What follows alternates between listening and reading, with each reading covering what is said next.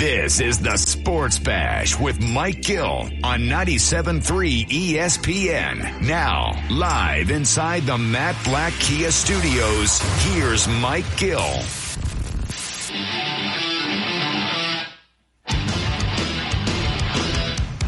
Here we go. A Tuesday kicks off the Sports Bash live. 97.3 ESPN, the 97.3 ESPN free mobile app. Would it be? I'm your host, Mike Gill. Josh Henning producing today's show. You out there. We've got stuff going on. We got hitting season, everybody. The month of June is here. Does it feel any different? Does it look any different? We'll discuss that coming up. Plus, our Flyers insider, Kevin Durso, the Flyers, it appears, are making a trade that could have some big ramifications.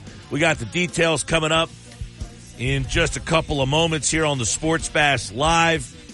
Eagles OTAs continue, football at 4. How about this breaking news? The PGA Tour and LIV Golf are merging. They're coming together. Can you imagine being a PGA golfer? And the LIV golfer took the money to go to LIV, and you blasted that guy. And now you're back on the same team. Not so good. Cam Rogers, Believe in Golf, coming up later on today to tell us how it all happened and why the PGA essentially caved to LIV. But couple things to start with. It looks like the Flyers are making a trade. And I know the Flyers have done a lot of shakeup in the front office. Danny Briere, Keith Jones. And now it appears that the Flyers are changing the product on the ice. You know, a lot of players have been around this team for quite some time, and the results have been very similar. One of those guys is Ivan Provorov. Well, it looks like Provorov is on his way out. The interesting part is who is on the way in. Provorov looks like he's going to Columbus in a three-way deal, and Columbus gets a defenseman that they have been looking for. But what about the Flyers? Well, it appears that the Flyers, and this is where it gets interesting, because I think on the surface, people are going to be saying, why would the Flyers take on a goaltender? Well, that could possibly mean that we could be seeing the end of Carter Hart in Philadelphia. Sean Walker and Cal Petersen from the Kings. You know, Petersen at one point was the franchise goaltender for the LA Kings. Many people thought this guy would be kind of an untouchable type, and all of a sudden signs a deal, and he has not been very good. So what would the Flyers want with another goaltender who has a big contract and hasn't played very well? Well, that is the exact details that we're trying to iron out. So to do that, Kevin Durso, our Flyers insider, will join us in about a half an hour from now. You know, you take a look at what the Flyers are trying to do. They are really trying to upend this entire organization, and they're doing it with players that are Flyers, but they're not the Broad Street bully Flyers. They're not the Flyers of the 70s. They are the Flyers of the 90s. You know, Keith Jones, a popular media figure, had been doing some radio in Philadelphia. And, of course, he was the analyst on NBC Sports Philadelphia. And he's still working this job up to the Stanley Cup playoffs with TNT. And he is now the president of the Philadelphia Flyers. So the Flyers are trying to get a change both in the front office but also on the ice. And if you tell me today, listen, Elliot Friedman, this is where it gets a little weird. Elliot Friedman, who's a guy who breaks a lot of hockey news. For those of you who are not hockey fans but just kind of keep your ear and eye on the Flyers, Elliot Friedman's a guy who breaks a lot of hockey news. So he tweets this out, and it's kind of like, wait, huh? And this was like maybe 20 minutes ago. He tweets, I'm on a plane, so not sure if the exact details, but a three-way deal with Columbus, Philadelphia, and L.A. is being worked on. I believe Provorov will end up in Columbus and Cal Petersen in Philly. Not sure of all the pieces. Wait, what? So obviously, I text our Flyers insider, Kevin Durso. Now, Durso happens to be on vacation. You know, the Stanley Cup finals are going on. Last night, game two. Vegas wins 7-2 handily. And he says, all right, I'm doing a little digging, and I'll get back to you. Well, he is on vacation. He got back to me, and he said, yeah, I'm trying to get the details of this together. So we have a situation where the Flyers make a deal. And I don't think anybody would be surprised if Ivan Provorov ends up someplace else. It's kind of one of those things where Provorov has been, I don't want to say a complete disappointment, but many people thought he would be that franchise blue liner that kind of changed the complexion of the defense for a franchise who had been pretty bad at that spot for a long, long time. And his rookie year, he was pretty good, and then he's progressively kind of just flatlined out. But to get the goaltender back in return, that's what we need to find out. What does that mean? Because Carter Hart is a guy who 3 years ago looked like he finally, the Flyers finally found their franchise-level goaltender, right? Then, remember, keep this in mind. When they brought Carter Hart up, you know, he was at a time where the team wasn't all that good. You remember the Flyers not too long ago, 3 seasons ago, were the number one seed in the playoffs. Remember that? They were the number one seed. And then the next year, Carter Hart looked like he completely forgot how to play. And you're thinking, are you telling me another Philadelphia athlete just completely forgets how to play the sport that he was drafted to play? And then he's kind of got back on track a little bit. I would say that Hart has been very good, but not great. The team has been terrible. So I guess before we continue to pontificate more about this deal, which we're still trying to get a little bit of information on, we've got Durso coming up who can give us a little bit more explanation in just a little bit. So let's go with Durso. And now we got some news out there that the Flyers are working on a deal involving Carter Hart. All right, so that's what we figured. That news just kind of came across. This would further explain why the Flyers would go get Cal Petersen in the Provorov deal and Danny Briere. Boy, hey, you're hired. All right, my ink's not dry. Let me get on the phone. But we do have a tweet now that says the Flyers are working on a deal involving Carter Hart. And listen, this isn't crazy because we heard Briere say about a week ago that he was listening to deals about Carter Hart. So to make the deal for Provorov, who, while he's been disappointing, he's probably still a pretty good trade asset for this particular team, to get a goaltender back in return, you would think to yourself, why am I getting a goaltender back if I already have my best player on the team is a goaltender? So they had to have known and had to have gotten calls or be taking calls on Carter Hart to pull the trigger on a deal that would involve a goaltender coming back right off the bat, right? I mean, has to be. So we'll have Durso in about 20 minutes to kind of fill in the pieces for us there. Obviously, that just happened.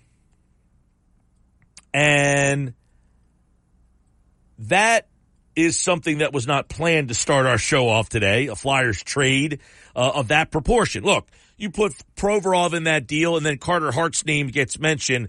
It is something that certainly we need to keep an eye on. But the deal is really, it's all over the place right now. And, again, it kind of inconspicuously started by the reporter saying, I'm on a plane and I don't have all the details, but here's a couple names for you. You're like, wait, what? So we'll let Durso do a little bit of digging, and we'll bring him on in 20 minutes from now. Okay, Flyers fans? Because I'm intrigued by what Durso thinks about this whole thing. The front office changes, the direction of the franchise, what this offseason could look like now. That's one. Two, we have been one of the few people anywhere who have had a level head about the Philadelphia Phillies, right? Everybody, the Phillies stink, this team's horrible, they don't do this, they can't do that. And if you listen to this show, someone with a level head has been telling you it's not the end of the world. The team is going to be okay. They'll be fine. I'll see you in October. The Phillies are making the playoffs. Yes, they're not playing good baseball right now, and it's easy to dump on the team. What's not easy is to be the one person who actually steps out of the irrational box and looks at the team through the lens of how you should look at the team. I'm not sitting here saying that all of a sudden Trey Turner is going to go 4 for 5 with 2 home runs every night, but I did say yesterday, hit him in the 4-hole with Realmuto behind him, and that might be the thing that gets him jump-started. Realmuto had a couple good games. Hey, Trey Turner's struggling. Realmuto's starting to hit. Let's go after Turner. Bad decision. Everybody complaining. Kyle Schwarber, why hit him leadoff? 8 runs one day, 11 runs the next. 2 home runs one day. I think he walked 3 times last night. 2 or 3.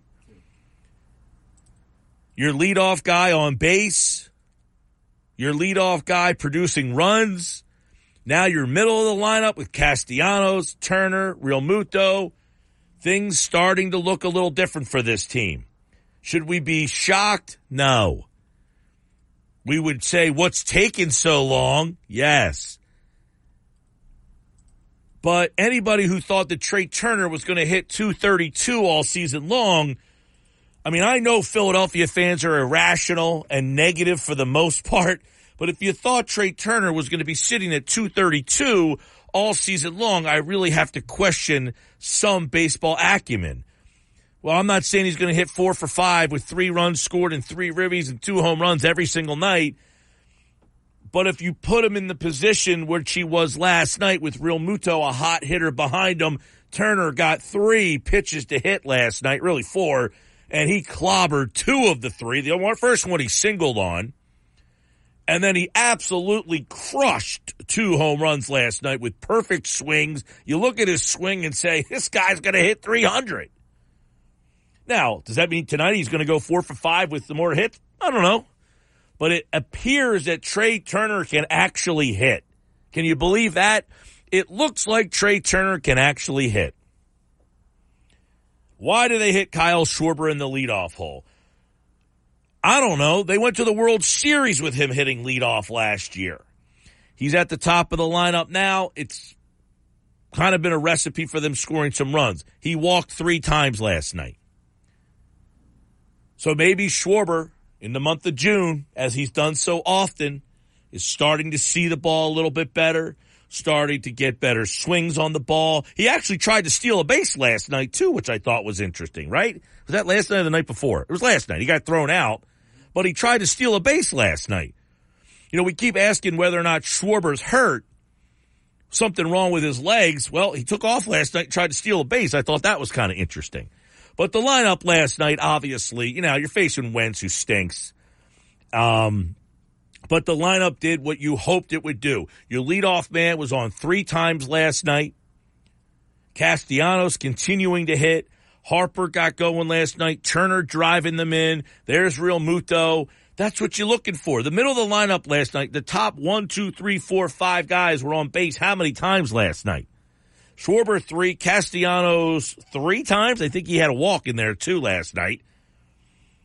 Harper on base twice. Turner on base 4 times. Well, you know, he wasn't on base. He just ran around him twice.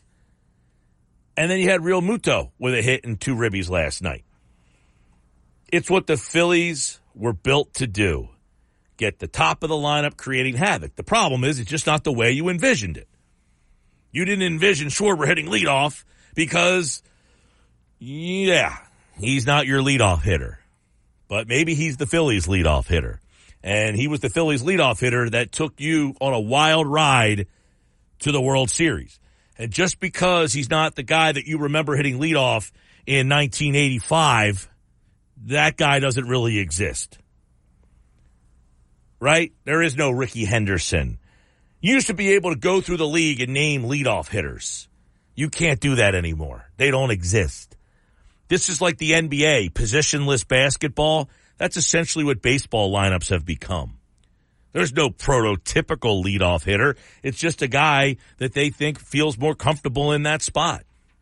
There's no point guards in the NBA. Yeah, there's a handful of them. Chris Paul, he's about 40. Most of these guys are positionless. So the Phillies, are they starting to heat up? Are they starting to turn the corner? We shall see. You got 11 runs one night, and you know what happens normally when you score 11. The next day you get two hit and you score nothing. Well, last night they got 8 runs. They had 11 hits, and it was from the guys that you were expecting it to be from. Yeah, it's cute Drew Ellis story the day before. And, of course, Drew Ellis was 0 for 4 last night with 3 strikeouts. Welcome to the bigs. That's what happens. You hit 2 home runs one day, you go 0 for 4 the next. This isn't a surprise. What the surprise is you score 11 runs one day, you come back and score 8 the next, but you got it from the guys you signed to do it. Schwarber, you make money, gets on base 3 times. Castellanos, you make money, 2 hits. Harper makes more money than everybody, 2 hits. Turner, $300 million, 4 for 5, 2 home runs, 3 runs scored, 3 RBI. Bang, there you go. They're the guys. This team has somehow won 28 games when the guys have not been Schwarber, Castellanos, Harper, Turner, Realmuto. The guys have too often been Ellis and Stott and Sosa and Clements. The fact that they have 28 wins and more of the 28 wins have been because of those guys than the first group of guys, that's what makes me feel pretty fine. And then the biggest of them all was the guy on the mound last night. Yeah, he gave up the home run, which is frustrating to Maton, who, by the way, Maton has been terrible this year. Maton's hitting 167. It seems like he feels like he's still on this Phillies team. Another guy who hasn't hit. He comes up and rips a 3-run blast last night. And at that point, it's 5-0 Phillies. And he hits that home run, and you're like, are you kidding me? Now it's 5-3, and of course he's throwing a no-no at that time. But I had to like what I saw from Nola if I'm the Phillies last night. 7 innings, 12 strikeouts, although 2 of them came on the pitch clock. Right? Was it 2 that he had on the pitch clock last night? I think Nola struck out 2 guys because of the pitch clock violations. The 12 strikeouts were big. The one detraction I will take from Nola's night last night is he gives up that home run to make it 5-3. He also had 3 walks in the game, which is just very un-Nola-esque. So, Nola throwing 7 innings with 12 strikeouts last night, I think trumps anything else that happened in the game. It's bigger than Turner going 4 for 5. It's bigger than Schwarber walking 3 times and, getting on base. You need Nola. More than anything else, you need Nola. Turner, he's going to be fine. I mean, by the end of this year, this is how early we are in the season. This is how foolish people sound when they talk about a season. Oh, my God, the Phillies stink. Trey Turner raised his batting average 9 points in one game last night. I mean, one game he went from 232 to 243. That's how early we are in the season, that you can move your batting average almost 10 points in one game. And that was Turner's night last night. So it was a good night for the Phils. They have another great opportunity to win this game tonight to make it 4 in a row. It was at this point last year where they won 9 straight. And I saw somebody talking about this on social media today. Hey, have the Phillies turned the corner? And somebody's reaction was they beat the Nationals and the Tigers. Well, they won 9 straight last year against some bad teams. It doesn't matter if you win 9 games against bad teams. You just need to start piling up wins. It doesn't matter who they come against. Newsflash. If you win 86 games and 86 wins come against bad baseball teams, 86 will probably say you're in the playoffs. They won 9 in a row last year, and those wins came against the Arizonas of the world, the Angels of the world. Yes, Detroit, who, by the way, is right about where you are, 26-32. You're 28-32. So it's not like this Detroit team is Oakland. They've been kind of hanging around the middle. Now, I get it. I don't think Detroit's very good. In fact, I'm going to be pretty disappointed if they don't sweep this team. You know why? Because tonight you've got Walker and they've got some guy named Alexander. I think he invented the light bulb. So the Phillies need to sweep this Tigers team. It's time to start disposing of this type of team, getting your offense going. Nola got on board last night. Let's get Walker going today. We'll get you the lineup when it comes out in just a little bit. And I would imagine, all right, yesterday my lineup was pretty much right on the nose. I didn't realize they were going to sit Marsh, but I would imagine that, let me just double check, because they do have a left-handed pitcher, I believe. Yeah, Tyler Alexander is a lefty, who, by the way, stinks. I mean, Tyler Alexander's a lefty and he stinks. I would imagine the lineup will look pretty similar today, except I would think Marsh will be back in the lineup today. Right? I would think that Marsh will be back in the lineup and Guthrie would be out. And then everything else I would imagine is the same. Probably Ellis at first. Yeah, that's where we would go. Ellis at first. Instead of Guthrie in center, you would do Marsh in center. So I would imagine a similar lineup today. Now, they could just say, hey, let's roll out the same exact lineup against another lefty and see if we can, you know, get another day where we stack some runs together. 609-403-0973, 609-403-0973. That's the text message. A couple text messages coming in. Mike, I know I've been beating up on Turner contract, but I would be shocked if he didn't get back to 275 and at least 20 homers when the season's over. Cole from LBI. You are very within your right to bash the contract. I mean, $300 million for Turner is preposterous. It's ridiculous. But baseball not having a cap, I don't care what you pay the guy. It's not one of those things where it handcuffs you from doing things. Now, if you pay Trey Turner, and this is the NBA, and you're stuck with that contract in the cap, now I'm more critical of it. In this situation, do I think $300 million is fair for Turner? Not necessarily. I think he's probably way below that. But I would agree with you. He's at 240. You're saying 275. He's at 242 right now. I wouldn't be surprised if he even crept up to about 280. He's just that good of a hitter. So 20 home runs is aggressive. But I wouldn't be surprised if he got there right. Mike, you're going to need 11 runs tonight with Walker pitching at least. I don't agree with that. When we talk about the Phillies, sum it up with one word, inconsistent. I do agree with that. Yes, inconsistent is the word. Not surprising. You shouldn't be surprised. If you're using the word inconsistent, then don't be irrational, because then you know goods and bad things are going to happen. You're saying inconsistent. You're admitting it to yourself. So just before you become irrational with a crazy thought, just say, it's all about expectations. What are your expectations? My expectations before the season was this season was not going to be a fun season. It was going to be a season filled with some bumpy rides. So therefore, I'm not surprised by what I'm seeing right now. Mike, you're probably right. The Phillies may turn it around and Turner may turn it around, but you're acting like it's guaranteed. It is possible that they can just have a very off year. That is possible. I would be shocked if Turner's off year was 232. I would say if he had an off year, it would probably be more 260, 255. And even if that's the case, he still has a little ways to get to that point. If you're telling me an off year is 232, look, Castellanos had an off year last year, and even he didn't hit like 230, right? What did Castellanos hit last year? And he had a down year last year, Castellanos. Coming off the year that he did the year before. I mean, Castellanos the year before hit 315 with 30 home runs. So you're damn right he had a down year last year. But even his down year last year, you know, he didn't hit, 210, 230. I mean, Castellanos' down year last year, he hit 260.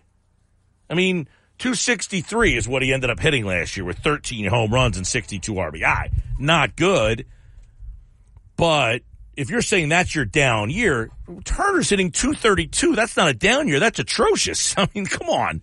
But I see what you're saying, bud. I appreciate the text message, 609-403-0973, 609-403-0973. All right, that's how we start today. Little Phils and little Fly Guys. I'm excited for the Flyers offseason. I'm interested to see how they put this team together. Actually, I'm more excited to see how they rip it apart and then put it back together, because that's what needs to happen. And I think Briere is a smart guy. Jones, a very intriguing hire. What does Kevin Durso think? And what pieces of this trade puzzle has he put together? Well, we'll find out next. It looks like Provorov is heading to Columbus. It looks like the Flyers are going to have a goaltender change, and Hart could be on the way out. Yeah, if you're just tuning in, that could all be happening. We got the details next with our Flyers insider, Kevin Durso from 97.3 ESPN.com. Coming up next. Now, Sports Bash on 97.3 ESPN. All right, 2:32, our Flyers insider, Kevin Durso, is going to give us all the latest on the Flyers right now over at 97.3 ESPN.com. He has the updates on what the Flyers have done already today. Also hearing the Flyers are working on a deal that would involve Carter Hart. It looks like Ivan Provorov has been traded. Carter Hart, Provorov. What else do we know? Let's turn it to our Flyers insider, Kevin Durso, who, by the way, this happens from time to time. You're on vacation, and the big news happens in the middle of the Stanley Cup Finals, Kevin Durso. The Flyers are moving and shaking. Last week, they made a lot of news by rehauling or overhauling, I guess you could say, their front office, Keith Jones, Danny Briere.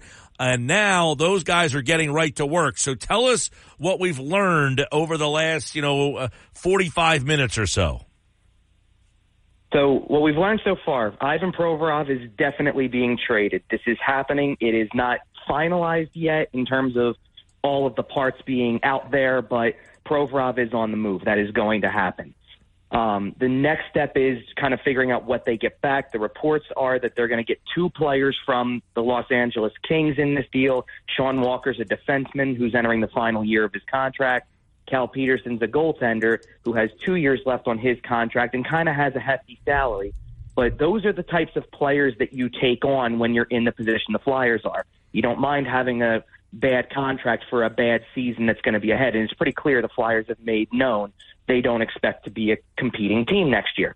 And then Provorov would end up in Columbus as a result of this trade. The Kings would retain 30% of the salary. So by all accounts, the Flyers are going to have no attachments to Provorov at all after this trade happens. And there's also reports of at least one pick coming back in the trade. I saw something about a first and a second as well. The first would be from the Kings, and it would be in this year's draft. So the Flyers have found a way to get back into the first round of this year's draft, which is supposed to be a very deep first round. So having the 7th pick and LA's pick would have been the 22nd, so having the 22nd as well is all really good parts. And then I guess the last piece of information that kind of comes from this is that there are reports that the Flyers are working on a trade that would involve Carter Hart, which kind of explains the addition of the goaltender from LA, if that is to become confirmed, that this is all exactly how these moving parts play out. But that is all the information on these, at least these two moves at the moment, and obviously two massive ones, because these are probably, Provorov and Hart are two of your most marketable players in terms of what you could get in return for what you're going for. And that's pretty big of Briere to make this kind of statement really early on in his tenure. Okay, so you just heard all the mapping of what's going on. Let's get the messaging. Provorov, obviously a young player at the time. Many people thought he was the next big defenseman. He was a draft choice, got off to a great start. Why is he included as the first piece of this deal? I think the big thing for Provorov is that over the last several years, he's looked like a player that just needs a change of scenery for a variety of reasons. He had his best season in the year that ultimately ended in the bubble and played alongside Matt Niskanen, and it seemed like the Flyers had a good partner for him. Everything was shaping up to be exactly the way you would want it to be for Provorov to continue and further his development. And as soon as Niskanen retired at the end of that season, he's been pretty well lost ever since. And the Flyers have been trying to figure out the best way to get somebody next to him that maximizes his performance. But when it really comes down to it, Provorov was a 7th overall pick, and the answer to the question shouldn't be the question you should be asking is not who should we get to maximize his performance. It should just be he can maximize his own performance, and putting somebody else next to him, he should be able to maximize that player's performance as well, not the other way around. So ultimately, as tensions got higher, I think you noticed that he was one of those types of players that under John Tortorella was going to be taking some harsher criticism, and maybe that is part of making the changes. Tortorella only had one season to coach this team and to kind of figure out a lot of things, and now that you've got this whole new regime in place with Briere and Keith Jones and everybody who's kind of putting the pieces of the puzzle together to figure out what the map is to getting this team back the right way. I think that when you look at what Provorov can be, he's obviously a big minutes eater. He has the potential to play on a top pairing, but is it going to work out here, or are you going to end up wasting the rest of his prime years, or can you trade him and get something big in return? I think that's the messaging, that they're trying to get back a lot of draft capital and trying to figure out a way to rebuild this team the right way, not put Band-Aids on it, not try to find a piece in a trade that they think can help maximize Provorov's performance and vice versa. Literally taking one of the biggest defensive pieces they've got and finding a way to move them to get back the things they desperately need. Okay. Initially, the deal involves Cal Petersen, a goaltender, which obviously, I said to you, Peterson's in the deal, which means they've got to do something with Hart, right? Why Hart? Why would they decide, hey, after years, decades of looking for a goaltender, it seemed that they found one, so why are they willing to move on from Hart? Because the timeline is too long for him, probably, to really reach his greatest point of success and the team's greatest point of success.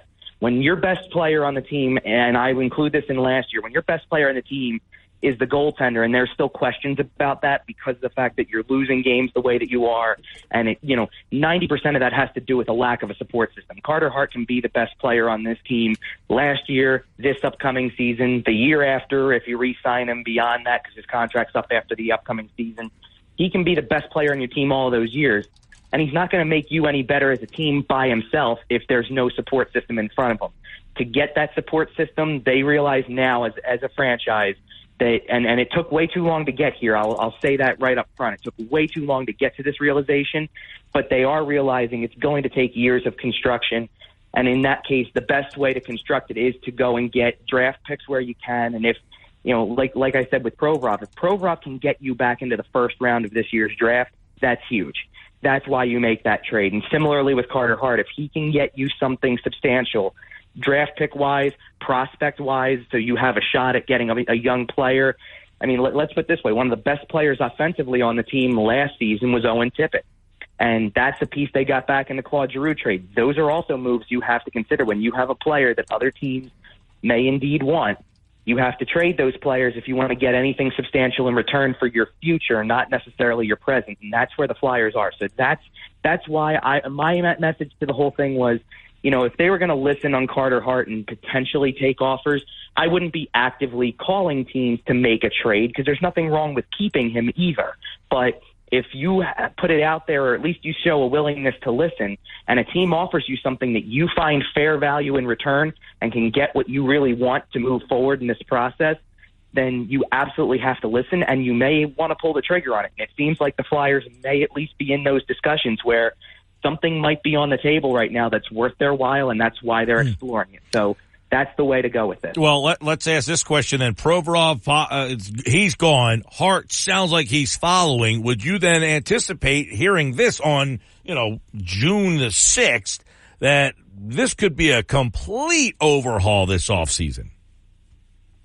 The only thing that's a little surprising about it is that they, the new regime that got put into place over the course of the last couple of weeks, Briere's talked about not necessarily having to tear it down to the studs and things like that. And I guess they're not doing that if you look at the forward group that they're trying to keep together a little bit, Noah Cates, Morgan Frost, Owen Tippett, guys like that. But that's only a small handful of players, and maybe those are the only handful. I mean, you're not going to trade every player in one offseason, but maybe there's a lot more to go in terms of what could be on the move at this point. If this is the starting point, I got to imagine, we've already discussed before about Kevin Hayes and what the potential of him being around would be and how the writing appears to be on the wall. You can look at Tony DeAngelo that way. You can look at a bunch of players and think what happens to their futures And to be honest, I was a little surprised, not a little surprised, but I think it was going to be a surprise if they found a way to do all of these things in one shot. You know, that's why I was not certain about Carter Hart being traded or having an offer that would work for you in this time. There's just not, you know, you just don't make that many trades just because. There has to be a lot of work that goes in, and certainly the one thing the Flyers are showing, at least Danny Briere is showing, is there's a willingness to be creative here. There's a willingness to go the extra mile in trade conversations and to do what you can to get this in the right direction. This is not the same thing as major blockbusters where something big comes back in return. You're not taking on anything big in return other than draft picks. This is clear rebuilding moves here. This is very clear. And it's about time, honestly, because last offseason we were having conversations, Mike, and talking about, you know, acquiring Tony DeAngelo and trading draft picks away and looking, you know, maybe signing this guy or that guy, or the possibility of signing Gaudreau and all that stuff like that.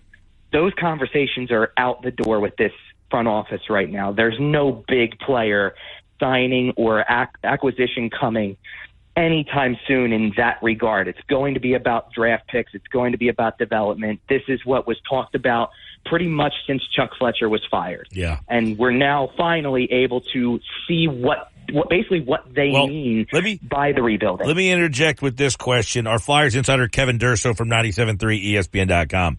So essentially last year was the year to be the worst team in the league. It seems that they are making deals to set themselves up to be a bad team, correct? A year too late? Absolutely. Well, absolutely. And that, you know, when these moves came down, I mean, the front office moves at this point, when you hear how Danny Briere was talking and Keith Jones is talking, and getting more than just that, because Tortorella was talking like that for a chunk of the season, but Chuck Fletcher was still the GM. You have ownership representation talking about a rebuild and a new era and all of that stuff. When that finally comes out and you're hearing those conversations, but it's, you know, it's basically post-draft lottery of the upcoming season and the upcoming draft where, yes, this was the year to do this. My response to that was that, listen, you should be cautiously optimistic if you're a fan, because finally everybody is speaking the same language. You don't have a coach telling you there's not even a foundation yet and a GM telling you you're 5 points out of a playoff spot. You don't have conflicting messages. But you also don't have the end result in terms of, like, there should be frustration because – you did it a year too late for this. You could have made this change should have been made, or at least the GM change should have been made a year ago. And instead they gave Chuck Fletcher another shot. And obviously you've seen the way it can backfire. And you see what Danny Briere is trying to do in terms of they have no draft picks. They traded 3 draft picks away just to get DeAngelo last offseason, and that looks like a total waste. And now they're trying to recover from that. Briere has no choice but to try to recover from that and get back as many picks as possible, and it leaves you in the tough position of making decisions like the ones that are in front of them. Trading an Ivan Provorov, trading a Carter Hart, and seeing what you can get back in return while their value may be at the highest it's ever going to be while you have them. Carter Hart could go on to become a really great goaltender in the league based on a trade that happens, depending on where he goes and what kind of team he plays for. And Ivan Provorov may rediscover that potential that everybody thought he had 2-3 years ago. But it wasn't going to happen here, and that's what puts you in the tough spot. You've got to make these decisions while the value is at their highest, and that's what Briere is looking to do. So they have 7-22. You talk about how good this draft is. I think the casual hockey fan has kind of heard that. But if you have 7-22, can you even get more creative and do more? I think it's possible. I think you can at least explore the possibility. I kind of wonder, what I would wonder is Danny Briere going to kind of look to hedge his bet a little bit here in terms of you could take a bigger gamble and try to package the 2 firsts and move up a little higher than 7 if you wanted to. You could also just try to hedge your bet and say we have 2 picks in this first round, which give us 2 shots at getting a really good player and developing a really good player. You can find really good talent in the 20s of the draft. Claude Giroux was a pick that was in the 20s. David Pastrnak from Boston was a pick that was in the 20s. You can find that level of talent and get players who can become league-wide known names and be on your top line or on your top pairing or whatever. If you develop them properly, which is why last week was such a big deal in terms of not just overhauling with Danny Briere and Keith Jones and what the front office structure is, but they also made a bunch of changes to their development staff, which I think is one of the weakest links in the front office and in the organization in terms of, you know, you don't hear for years and years and years, you drafted really well, and then all of these players don't work out in one way, shape, or form. You know, sometimes it is injury, but sometimes it's just they weren't developed properly. And I think, again, finally, the Flyers have this realization. Something's not working. They should be better than what they are based on how well all those drafts went.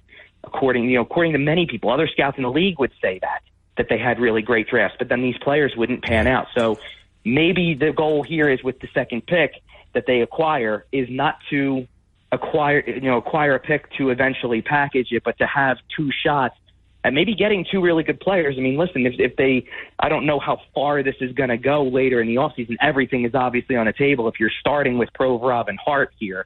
But, you know, what happens if, and another name that was constantly floated around in the offseason, what happens if Travis Konecny is one of the next guys to get moved? And Konecny was picked in the first round of the same draft as Ivan Provorov, and they were picks 7 and 24. So now you have 7 and 22, and you had two players that obviously turned into something of value, maybe not to your own team over the course of the long haul, but to somebody else. So you can get players who the rest of the league can see a use for and can see a benefit of and would want to have from all over the first round if you develop them properly. Yeah. So that's why I wonder if they would just want to take the second pick at face value and say it's two shots at developing a really good player. Our Flyers insider, Kevin Durso, we'll leave you with this. There are some reports that the Flyers are working on a Carter Hart trade. What kind of return would you anticipate for a player like Hart? It probably would have to be along the same lines as what you're working on for Provorov. I don't think it's going to be as much as what they're getting for Provorov, but, you know, it's still going to have to be something pretty significant because I don't think they would actually pull the trigger on a deal if they weren't getting back something that they felt was fair in return. Again, I think that Briere kind of was cautious about that when discussing it and, you know, admitting we have to listen to everything, but I don't think that talking about it, he wanted to do anything like this. I think he wanted to believe that Carter Hart was the goaltender that could be here for the long haul and could actually be on the other side of this rebuild process. But again, you have to think about what's beneficial now and what you can get at a player's highest value potentially. And if this is the highest value point that you're going to get, and certainly with Hart, I think that you're not going to go much further than what you got last year with Hart if you're going to trade away pieces like Provorov. So this might very well be the time, and you know, hopefully at the very least another higher end pick. I would say a second would definitely be, you know, you'd love to get another first, obviously, but if we're just talking about Hart at face value and not with something else in the deal or maybe a throw in from another team, like take away a bad contract or something, that would maybe make the price tag a little bit better. But it's going to have to be something that's really worth their while and furthers the direction that they want to go. All right, Flyers trades. We'll continue to keep our eye and see if Carter Hart gets moved today. Get back to your vacation. Kevin Durso, final hours of vacation, and the Flyers make a deal at Kevin_Durso on Twitter, and you can read his story now at 97.3 ESPN.com. Thanks, Kevin. Thanks, Mike. Appreciate it. There he is. Kevin Durso finishing up vacation. He flies out later tonight. He'll be home tomorrow. And if a Carter Hart deal happens, we'll have him back on tomorrow's show. Kevin Durso has the details of the trade at 97.3 ESPN.com. Mike Gill with you. And, of course, the Flyers make that move. That doesn't mean other things aren't happening as well. Around the Phillies, we'll have the Phillies mailbag coming up in about 10 minutes from now with Frank Close. Kia. Now, more Sports Bash with Mike Gill on 97.3 ESPN, South Jersey's sports leader. Coming up at 3 is the Phillies mailbag. Mike Gill with you, reminding you to get ready for the months of hot weather with my friends at Ambient Comfort Heating and Cooling Professionals and their $59 air conditioning system tune-up for new customers. Regular maintenance helps avoid costly repairs.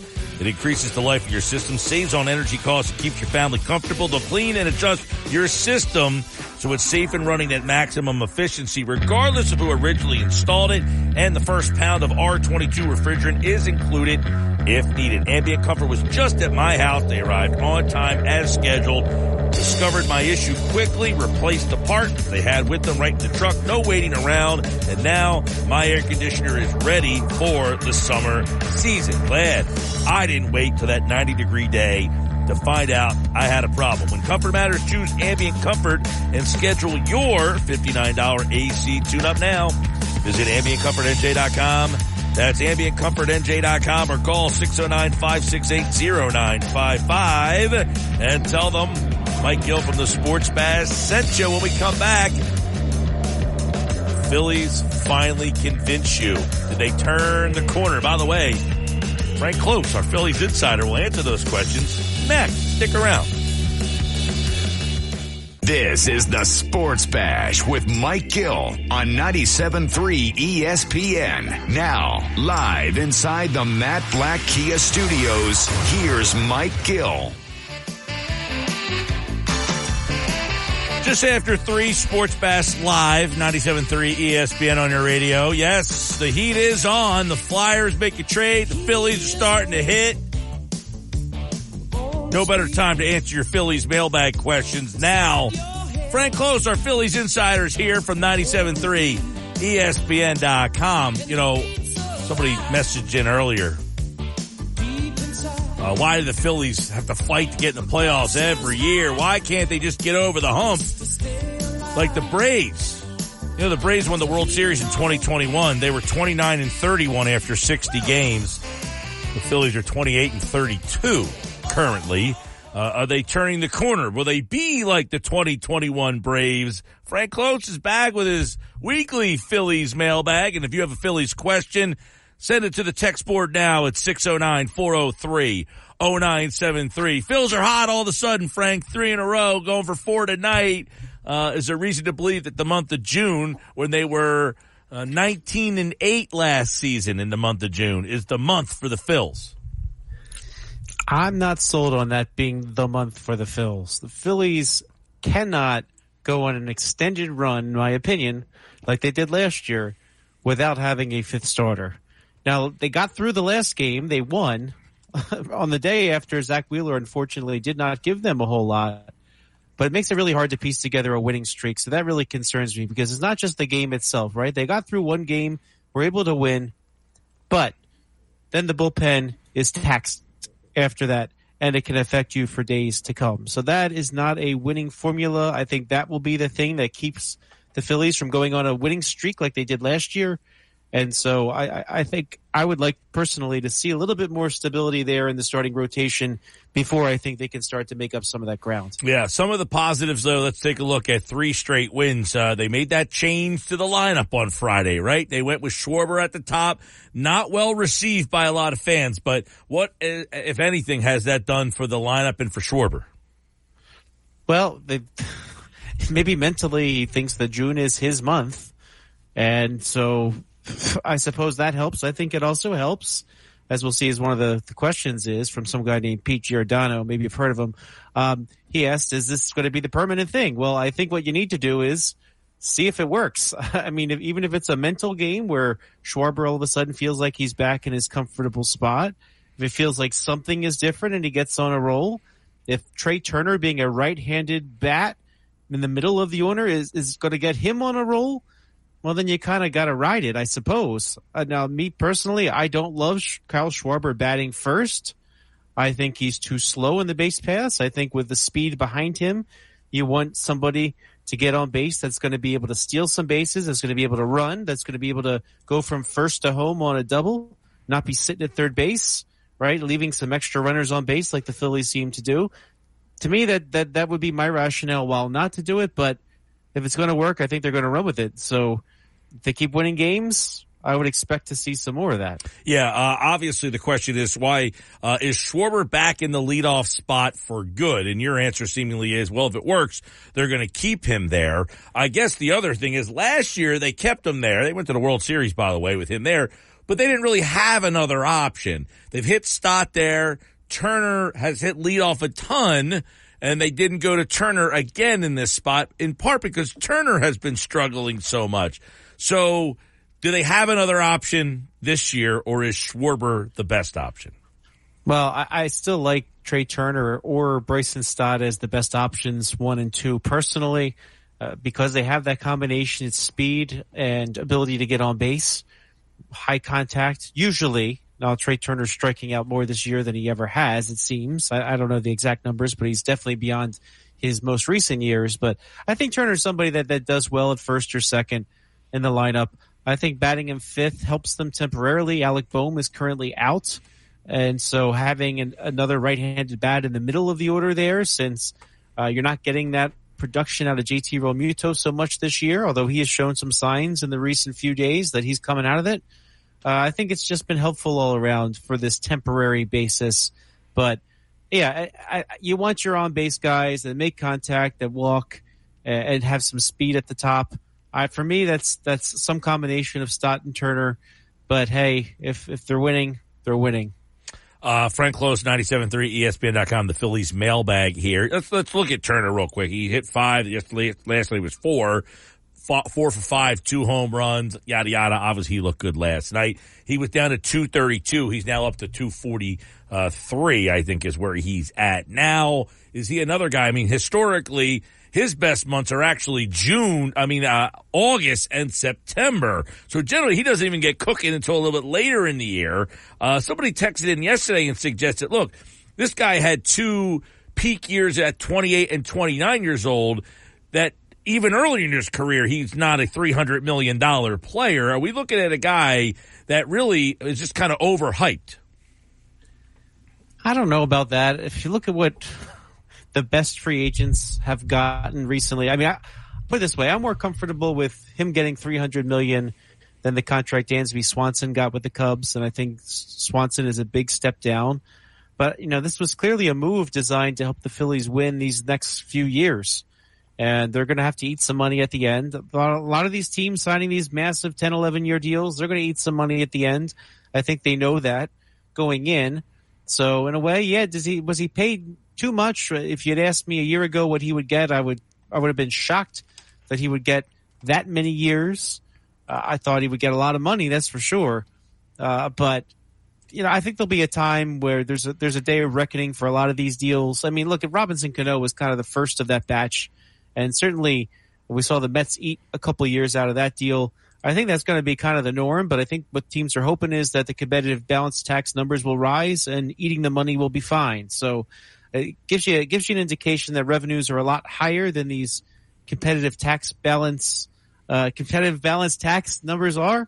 And so I think teams are going to push those contracts to try to get under the limit, but know in their budgeting that they're going to eat some of it later. So yeah, I suppose that would be an overpay in some respects, but at the end of the day, get the player and try to win when you can. I think that's what the Phillies are trying to do right now. All right, let's take a look at some of the other questions that came in for you this week.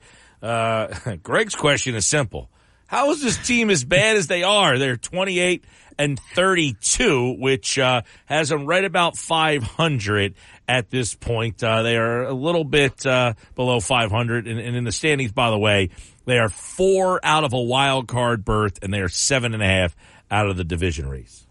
Yeah, so Greg asked that question a few days ago before they won a few more games. But there are 3 clear reasons, if you ask me, why the Phillies have been underperforming. The first is the injuries that the Phillies have had.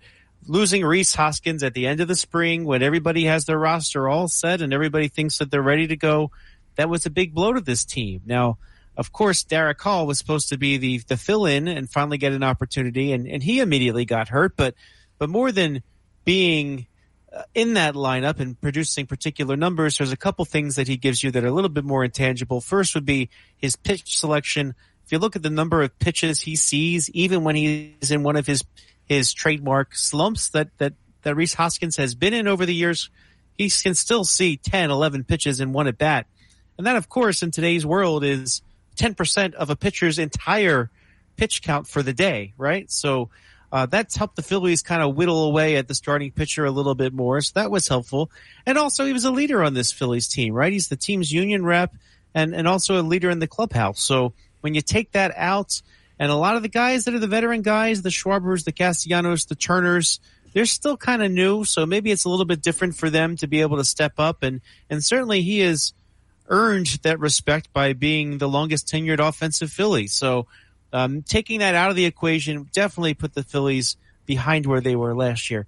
Now, second thing, some players just simply have to play better. J.T. Realmuto needs to play better. Kyle Schwarber needs to play better. Aaron Nola, Zach Wheeler need to play better.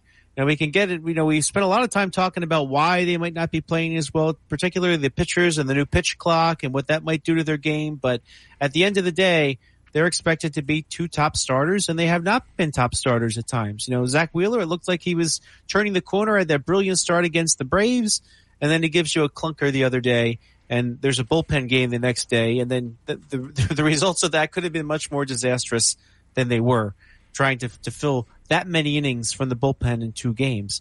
And then the third thing, of course, is starting pitching in general, because the Phillies were planning their fifth spot to be some combination of Bailey Falter, Andrew Painter, Christopher Sanchez, Michael Plassmeyer, Nick Nelson. All of those options did not work out. So they have no fifth starter. And, you know, they're kind of living very dangerously right now. Ranger Suarez is still kind of working his way back. He looked pretty good the other day, gave him 7. But, you know, he's still coming back. And guess what? They're living very dangerously, because if God forbid somebody else gets hurt, even if it's a minor injury that has them miss a start or something like that, the Phillies are going to be in a really tough spot in that fifth spot. And so, as I was saying earlier, it's really hard to get on a roll when every 5 days you don't know who's going to pitch. And, yeah, you can piece it together, but then your bullpen's tired for 3-4 days after that. Yeah. Yeah, no, listen, that fifth spot in the rotation has been a disaster, but I think what you mapped out at the front there.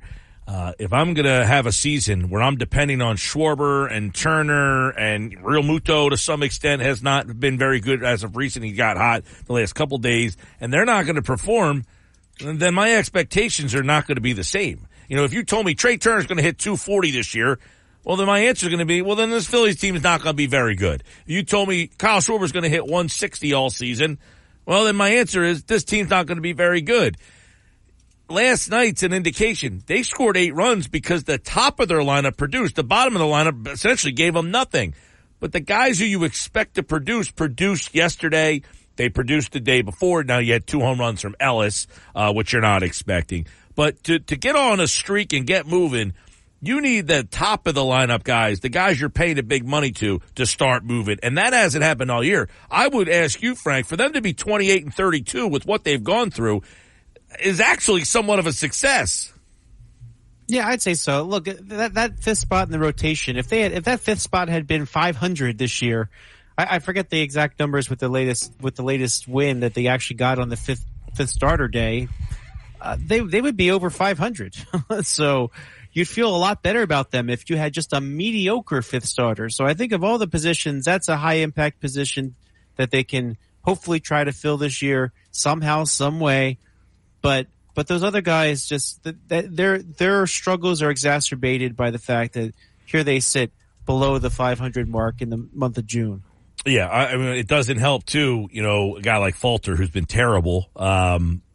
They got 2 runs a game for the guy. You know, it doesn't help when your fifth starter, you know, is going to be a guy who gives up 4 to 5 runs, and you're only scoring 2 runs. You know, you take a look at the starting rotation. You know, Suarez, it seems, do you think, you know, has kind of got his legs under him a little bit and is starting to take off. His last 2 starts have been pretty good. Wheeler, completely disappointing the other night. If he's going to be 4-4, 500 pitcher, you're not going to be pretty good. You're not going to be very good. Nola, 5-4. You know, if those guys are going to be around 500, you're probably not going to be very good. Yeah. You don't know. And of Wheeler and Nola, you haven't known who you're going to get night to night. Yeah. So Nola came up big this time. And the guy tonight, too, by the way. The guy tonight, they paid him to be an upgrade over what they had, and he has not been. Yeah, that basically he was the Gibson replacement, and Gibson has certainly outpitched him this year for the Orioles, and that's not saying a whole lot. So, yeah, he only went 4 innings last time, and you wondered if he was hurt, but no, he was just not pitching well. That's why he got pulled. So yeah. They got to give him. He's got to get them some innings tonight, especially against the Detroit Tigers offense, which is not that strong. Well, put it this way: Walker is a 5.65 ERA and a 1.45 WHIP. Falter is a 5.13 ERA and a 1.44 WHIP. Falter's better ERA and WHIP than Walker is. That's how bad Walker has been. Yeah, he has not given them much for their investment, and it's a big one. He's got 3 more years on his deal after this. So having flashbacks at times of Adam Eaton, who couldn't really make it through year 2 of his 3-year deal. Now they've the Phillies ate 1 year for plus for Adam Eaton. I don't know that they would eat too many for Walker, but you've seen some flashes from Walker, like he could help them, but then he immediately regresses, and it's been a little frustrating. Frank Close, 97.3 ESPN.com. You know, the last question is, what is the purpose of a Josh Harrison on this roster right now? Yeah, so it's really in relation to Drew Ellis and why Drew Ellis is getting the playing time. I think you know, we're seeing with Josh Harrison, you got to ask the question: is this the end of his baseball career, or is he just a little slow? Now, the Phillies had him in camp in 2020 and opted to let him go, and he actually put together 3 nice seasons. The first year with the Nationals, and then a trade deadline trade to the Athletics, and then with the Chicago White Sox, who signed him as a starting second baseman 2 years ago. Now he's kind of scuffling along and hitting .206 on the year, just 1 walk out of that, 1 home run. And so I think what we're seeing right now is, now that Drew Ellis is up, the Phillies are going to see what Drew Ellis has, because I think we've seen enough of Josh Harrison right now to know that he's not hitting a whole lot this year. You know, one of the game's nicest guys, big part of that Pittsburgh Pirates team that won 97 and 98 games alongside Andrew McCutchen, his good friend. And you know, he's the kind of guy that's so likable in MLB, but he's just not giving them a whole lot. I think there's a hesitancy to cut somebody like that. And, but I think the Phillies, if they're going to bring Drew Ellis up, certainly they got a little hot there, had a couple home runs. I think they want to see what they have. And so they would play him over Harrison. But at the end of the day, Harrison's kind of buried behind, Edmundo Sosa at third base when they want a right-handed third baseman. And Bryson Stott's been pretty good, so they haven't played any type of platoon at second base. So there's really hasn't been a spot for him to get a lot of at-bats. That said, he's kind of living on the edge of this roster right now. So, you know, you see Derek Hall is now AAA in a rehab assignment. Somebody's going to have to give up a roster spot to him. Christian Pache is coming back. You know, Dalton Guthrie is somebody else who might be on that bubble, but we'll see. I mean, he's somebody that could get squeezed. Drew Ellis does have a minor league option left, so that they can send him to AAA if they would like. But there's also the 40-man roster considerations. You're going to need a spot for Derek Hall before he comes back onto the 40-man roster. Yeah, and then Bohm, when he returns too, I guess you got to figure out what, you know, Bohm, ultimately you're going to keep playing him at first base and bouncing him back and forth, or do you want him just to stick at first base? I guess that decision will have to be made as well. Tom's got an interesting question, and it involves Aaron Nola. His contract not re-signed yet. So by July 31st, would you trade Aaron Nola or risk him walking and getting nothing? Well, I think the Phillies are not going to be in a situation where they are that far out. Now, I will say this, since I take questions all week, this question came before the last few wins. So when you're feeling a lot worse about the Phillies, right? But that's the thing. You felt up and down a lot about this Phillies team. I don't see this Phillies team as being one that's going to be so far out of it on July 31st that they're going to be sellers. So I think that they're more likely to look to add somebody to be another starter in that rotation.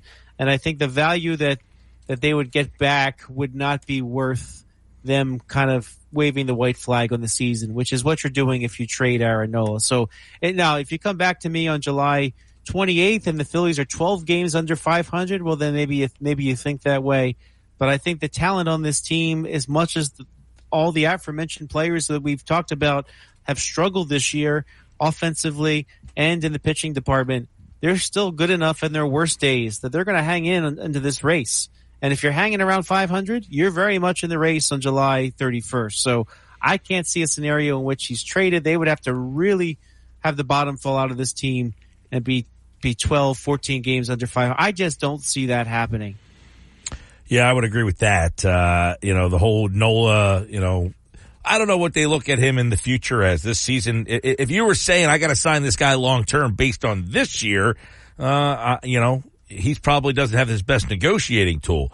Now, his resume, he probably would get number 2 or 3 starter money. But as the age goes up, and this year not so good, I don't know who has the upper hand in the negotiation. I would feel like the Phillies do with this year being your most recent, but they're going to say, hey, over time, we've been your most consistent or longest-termed starter. So this one's going to be interesting. It'll be interesting to see how this one all plays out. And just remember, Mike, Taiwan Walker got $18 million a year times 4, so what's Aaron Nola going to get? Somebody, the pitching is so scarce, somebody will give him boatloads of money. If the Phillies don't feel comfortable doing it, somebody will, and they'll get a draft pick for it. That's true. The Walker deal, if I'm Aaron Nola, I got a big smile. And Walker's not been so good this year either. All right. Well, the trade deadline will be something we'll be keeping an eye on. Phil's tonight.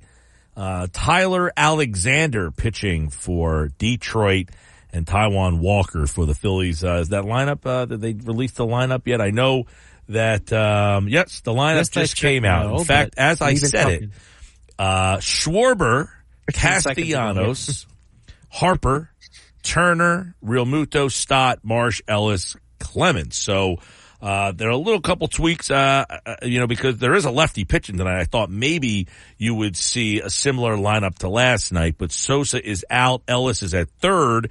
Clemens is at first. So Ellis goes from first over to third. Sosa out of the lineup. So they are going with the 2 lefties, Stott, Marsh in the lineup, and then Clemens in the 9-0. So you got Schwarber lefty, Harper lefty, Stott lefty, Marsh lefty, Clemens lefty. 5 lefties in the lineup tonight facing a left-handed pitcher, Frank. Yeah, you know, it's not always lefty-righty stuff. I will say he is much better. Alexander is much better against righties, but this is a guy with a 6.38 ERA. I don't think they're worried so much about him facing these particular lefties. And by the way, if you want the opportunity to see what somebody can do against a lefty like the Marshes of the world and the Clemens of the world, which, by the way, Clemens is another potential roster decision in the next couple weeks. It'd be good to see them take some at-bats against a lefty.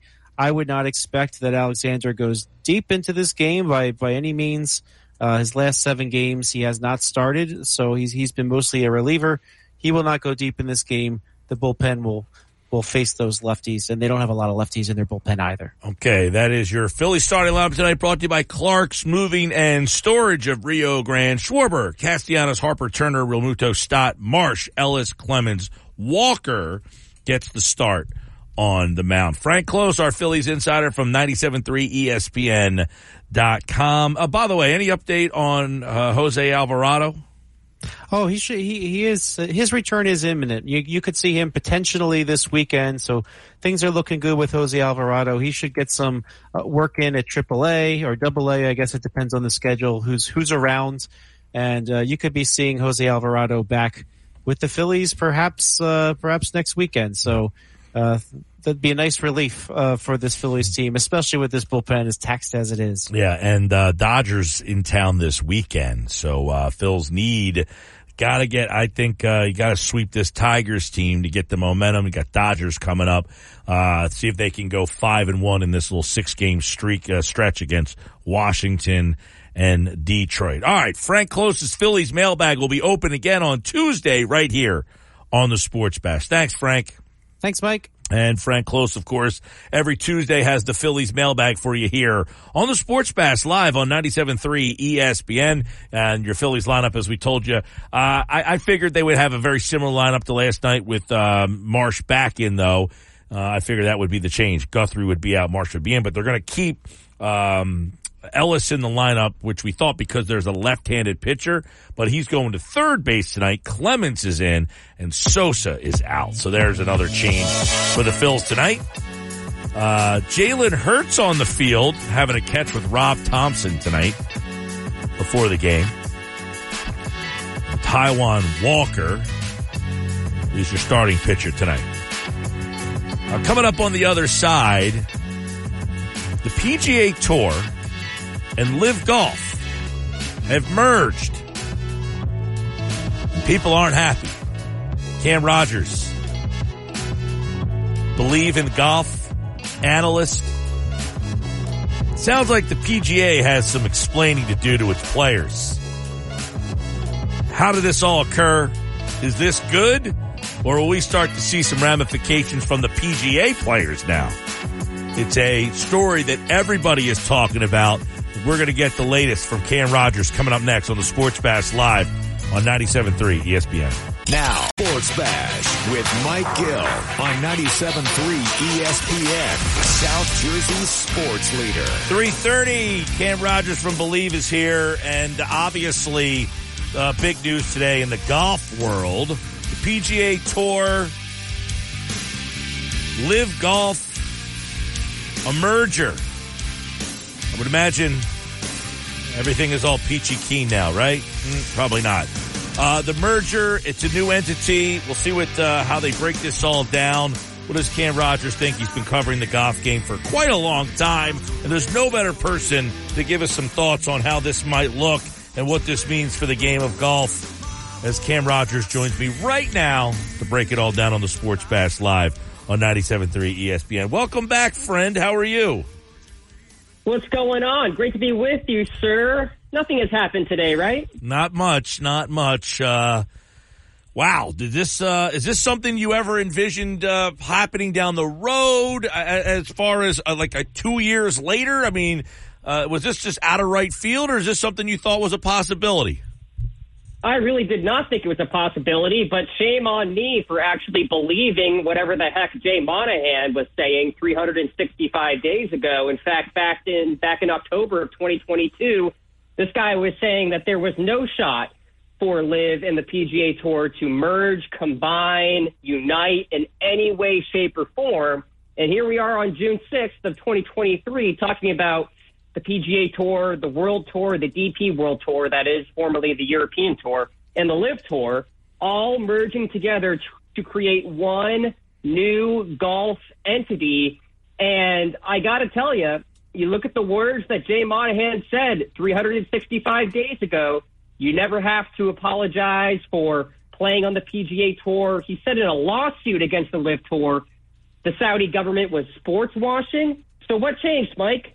Money. And that's the end of it right there. Yes. So money seems to be it. Jay Monahan, his group didn't have the money. The LIV side, all those golfers left, got the money, got criticized for it. How do the PGA golfers feel right now?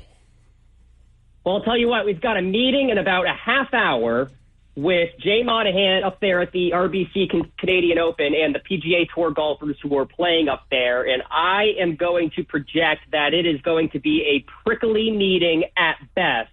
I feel like a lot of golfers right now, especially the Rorys, the Tigers of the world, feel slighted, because not that money is a thing for any of those guys, especially Tiger, who turned down nearly $1 billion. But they decided to reject that money and stay with the PGA Tour because they thought that was good for the game of golf, and they thought that Jay Monahan wasn't going to jump ship in any way.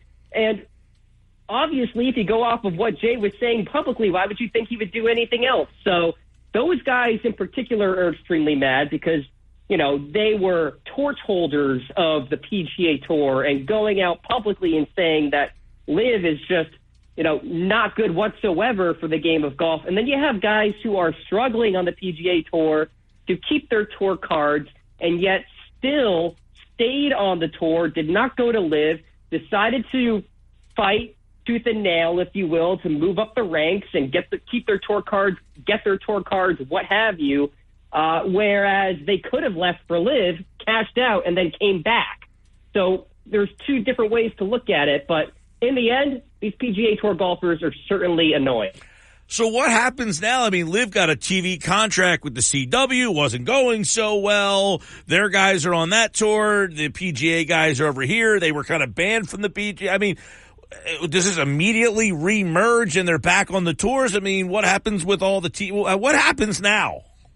I know. That's such a great question because the details are very minimal. I mean, you go to the PGA Tour website and the press release is very small. It's hilarious that Jay Monahan calls LIV now a groundbreaking tour. Like, the 180 that this guy has pulled is amazing. But to answer your question, I don't think we see any structural change until 2024. Right. So like the Live has the Live Tour has events still planned, and CW is their broadcast partner. Do they fulfill that for the year, and then next season it kicks in, or do they immediately start to kind of remorph? No, I think they're all going to operate individually for the rest of 2023. That's my understanding from my research and conversation. So things will remain status quo here as we wrap up the calendar year. And then things are going to have to change, obviously. TV deals will change. We're going to have a new name for this tour. We by the way, have Tiger Woods' new, virtual gaming league that's going to start in 2024, too. So a lot of things happening there. So... Yeah, so real quick, Cam, you just said they're going to. So the PGA Tour is now done as we know it. That is kind of how I'm interpreting this storyline. Yeah, I think Live is done. I think the PGA Tour is done, and that means we have a whole new umbrella, a whole new name. I could be completely wrong. Uh-huh. Maybe there's something in the fine print where Jay was able to keep the PGA Tour branding, but like, how does that all work? Right? Does that mean Brooks is now a PGA Tour golfer? And does the PIF allow that? Do they want that branding? I'm not exactly sure as far as what the contract looks like. My guess would be, though, Live is gone in 2024. And I can't believe I'm saying this, but the PGA Tour is gone in 2024, and we have a whole new name. Is Jay Monahan involved still, or how does he show face? He will be the CEO. So he is head of the board and all that good stuff. But so he's making more money than everybody now. He's the big winner, and of course he cut the deal. And get this, he will be reporting to the governor of the Public Investment Fund, of course, backed by the Saudi government. That's a little scary. The biggest golf league in the world now is going to be backed by the Saudis and not the United States.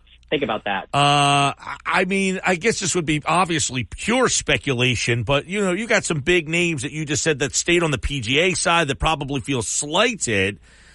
Do you see a scenario where they try to break off and say, we got, completely sideswiped here. The heck with you. I can't work for any of you entities. 100%. I mean, I thought about that actually before this call because a lot of these guys don't need the money anymore. They just want the competition, and they don't want the political baggage that goes along with it. And so the perfect remedy for that, see you later. Rory gets out. I am 100% confident Tiger Woods is not going to be a part of this, Mike.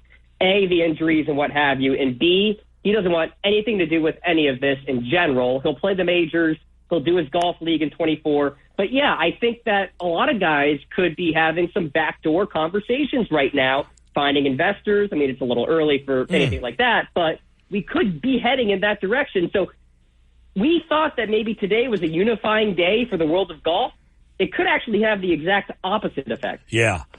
Live is somewhat of a different format, 54 holes, no cuts, a lot more payouts, kind of a team-oriented thing. Yep. Is that catching on? Do they keep that? Is that completely gone? I know you don't know the answers to this yet, but I mean, do you envision a new that golf on a weekend on CBS will have a completely different look, or any other channel, by the way? I don't know actually who's going to pick up the TV rights. That's actually a good point there. We'll see what happens in 24. But my understanding is they do want to incorporate the team formatting. Jeez. So I think that'll be interesting to see as we go forward and how the draft works and what have you. But, yeah, so that's Liv's footprint in all of this is bringing over that team aspect. And there's some buzz that these events are going to get cut down to 54 holes, just like Liv. So that's another Liv thing that could carry over here. Oh. What does that mean for the official World Golf Rankings, by the way? That's another conversation to be had. It's all messy. It's all muddy right now. How about this? Brandel Chambly, who has been a fierce critic of the Live Tour, said it may be the most disappointing day in golf's history. He said that moments ago. How about that? Yeah, I mean, if you were somebody, Jay Monahan, and others who were staunchly against this, I mean, they have, video, obviously, as everybody's seen Jay on television with Jim Nantz. I mean, You've got this thing to be the worst of the worst, and if you went in that direction, you were essentially turning your back on 9/11 families, and the same guy has come out and formed a partnership with it. I mean, it just is the most one of the most hypocritical things I think I've ever seen in the history of sport. Yeah, we usually see this stuff with politicians, and here we are seeing it in sports too, and it's just like really incredible stuff. And Jay Monahan is going to have to answer a whole lot of questions at some point. Obviously, he's going to answer to some of them with the PGA Tour players in some 20 minutes from now. But I also mean the media as well. The media is going to come after him hard, and he better have a good PR team huddled up around him right now going through the potential questions that he's going to have to field, because he better be good with those answers. Cam Rogers is with us, covers golf for Believe and does a lot for Believe. What is Liv getting out of this other than, I mean, did they just go into a situation where it wasn't working out the way they thought? I mean, why did they want to get into this partnership? Legitimacy. That's all that Liv really wanted. They wanted to be on par with the PGA Tour. That was their goal. Maybe they did not expect it to happen this quickly, but when they have the amount of money that they have, Mike, everybody's got a price. And Jay Monahan clearly had a price, and here we are. So that's sort of what Liv's goal was, power, legitimacy, and what have you. The PGA Tour, it makes me wonder if they were losing out on dollars. I mean, no Tiger Woods likely for the rest of our lives as far as a full schedule is concerned. So that's going to hurt your revenue. They tried things with the elevated events, but some players were still skipping them and getting fined for them. They were okay with that. So, you know, things maybe that the PGA Tour implemented to change the scheduling and what have you maybe didn't help to the degree that they thought it would. And so Jay Monahan finally just kind of leveled with himself and said, okay, it's time to pony up and have conversations with Liv. By the way, he did all of these negotiations without really talking to anybody over at the PGA Tour in terms of leadership, just a few people, and certainly not the players. This was very back channel. Yeah, I mean, from what and obviously this happened early, this afternoon, from what I kind of gather and you kind of hinted on earlier, Cam, is the players had no clue, and some of the TV partners didn't even have a clue that this was coming down. Right. So you've got a lot of red tape to sort of go through at this juncture. I mean, you have to have conversations with, obviously, the CW, CBS, NBC, TNT. How does this all work? I mean, there's just no way any of this could happen in 23. That's why I was saying earlier that 2024 is the earliest that possible, right? Because you just got so much to work through right now, and branding and naming and what have you. So, you know, we've got some time to sort of work this all through. But I'll tell you what, I can't imagine the amount of group chats that are going on with PGA Tour golfers right now, just their sheer, just surprise of where we are at this juncture in the game of golf. And a lot of them, again, are really mad because probably they could have cashed out on Liv and then moseyed on back and played on the PGA Tour. So what are the Liv golfers, those guys, are they being penalized, or is that all going away? It's all going away. None of that matters. It's all good. You can look the other way. What Liv Tour? It's all fine. It's all happy, So, I mean, if you're Brooks Koepka, I think you're the ultimate winner, right? You cash out on Liv. You win a major championship as a suspended member of the PGA Tour, so take that, Jay Monahan. And, oh, by the way, you get to come back to the PGA Tour. It's just, like, absolutely wild stuff. And this is going to be a story to follow for the next few months, honestly. And, obviously, that leads into next weekend's U.S. Open. So, I mean, this is not going to be something that just kind of fades away. You know, it happens today. You got the Canadian this weekend. And then next week, boom, you're in L.A. for the U.S. Open, where I would imagine you will have record media out there. You've got Hollywood. You've got our nation's championship. You've got this story right now. And again, a collection of live guys will be playing at the U.S. Open too. Put that all together. The content just writes itself. It's going to be a busy week for me, Mike, as you can imagine. There's so much going on. And again, it may not be Jay Monahan who's there at that tournament, but the head of the USGA and the leadership there are going to have to answer some questions about this, and they better be prepared as well. Now, they weren't a part of this as far as the negotiations, But they're still going to get asked about it, so we shall see. Cam Rogers, obviously on a you mentioned, who said that this was maybe the worst day in the history of the sport? Brandel Chambly. Yeah, geez. So keep this in mind. Live is done. PGA is done. We don't know what the new name will be. They'll finish out the year, but golf has just been spun up on its head. What an interesting story. Cam, thanks for breaking it down, man. Thanks, Mike. Be well, my friend. You do the same. Cam Rogers from Believe. He has covered the golf game for Believe for quite some time and, of course, broke it all down. There's not a lot of great answers right now because everybody was left in the dark on this. But if you are a fan of theater, you've got it with this story with the LIV Golf and the PGA, who have been battling over the last year. And now, out of nowhere, they have merged back together. Kumbaya. Sports Pass Live. 97.3 ESPN. Coming up,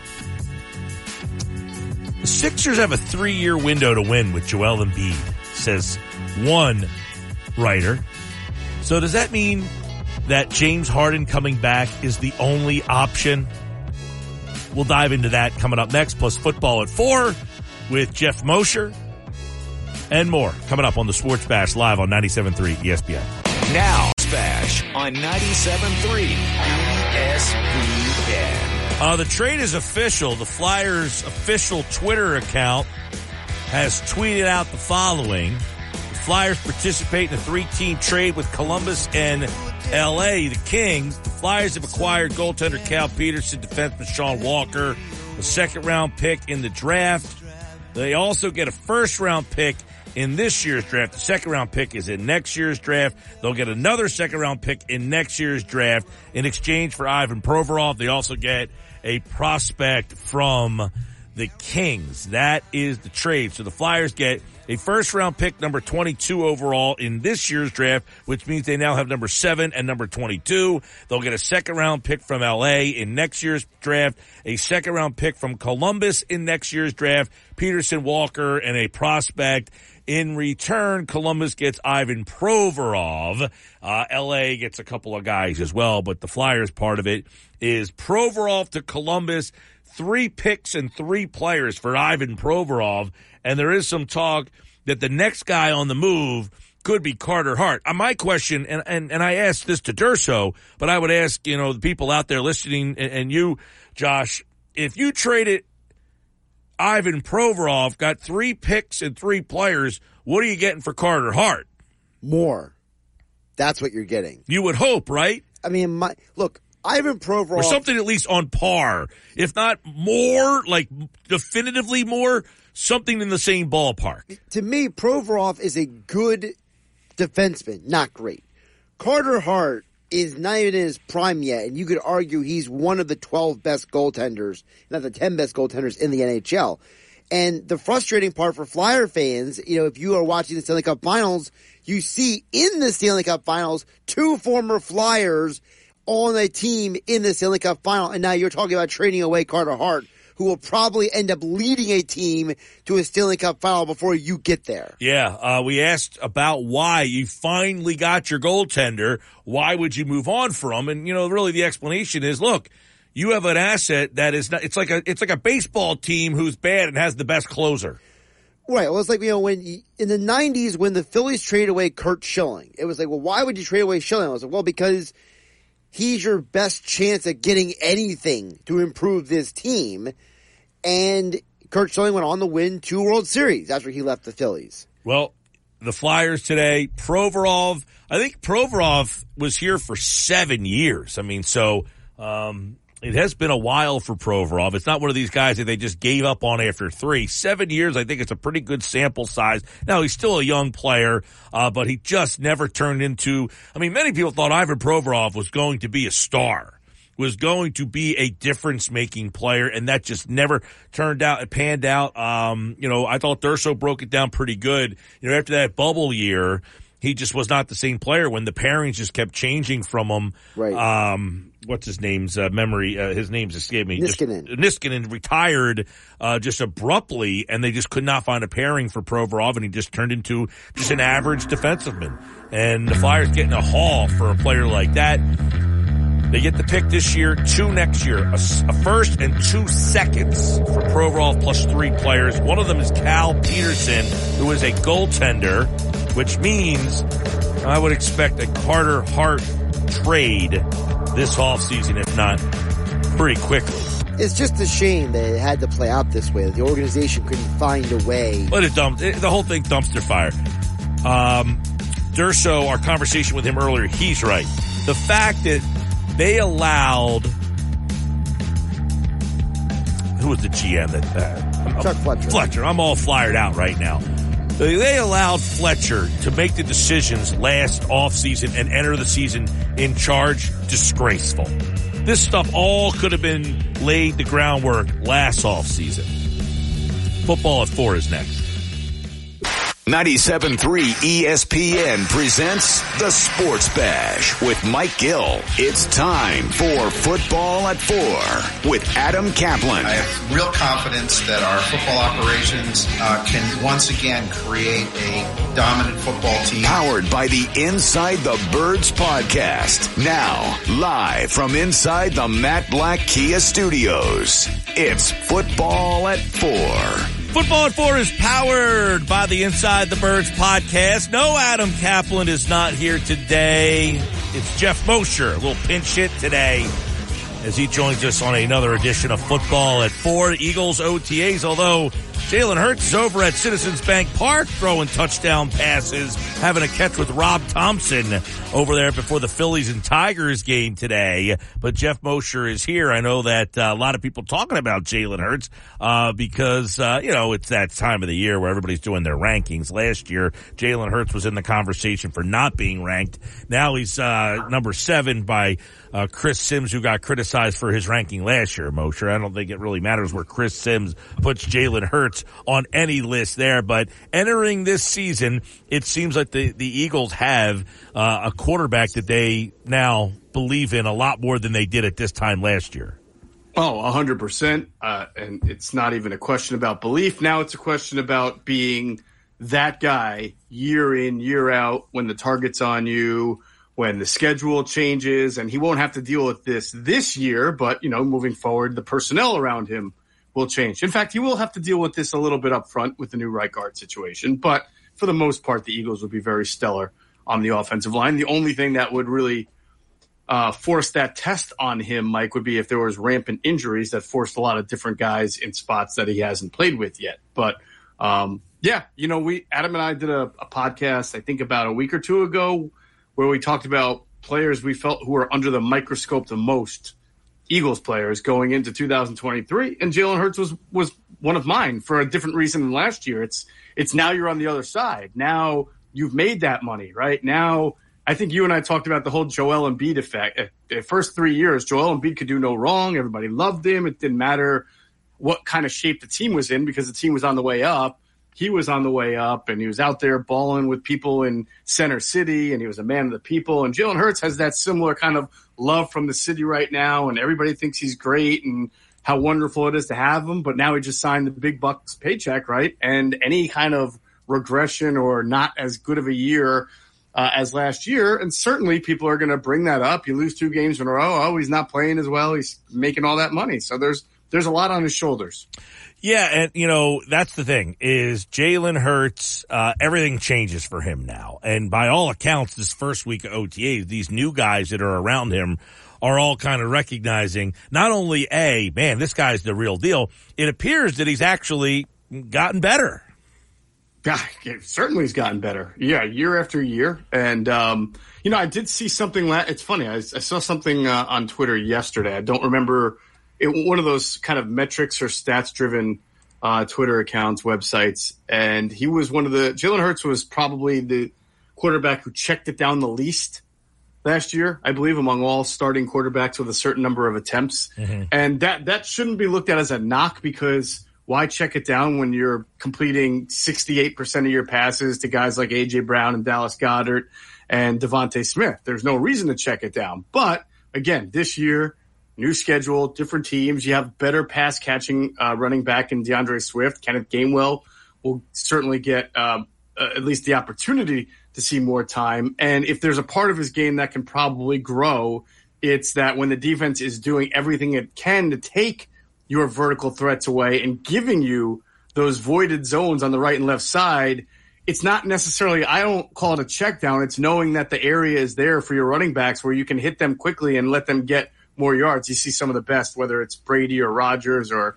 you know, Drew Brees was excellent with Kamara at doing that. That's an area of his game. Well, why do you like, I've had this discussion a lot with others. I don't know about you so much. Why do you think the Eagles don't use the running backs in the short passing game? Is it because Hurts' propensity to take off and run himself? Like, why throw it to you? I'm just going to take off myself.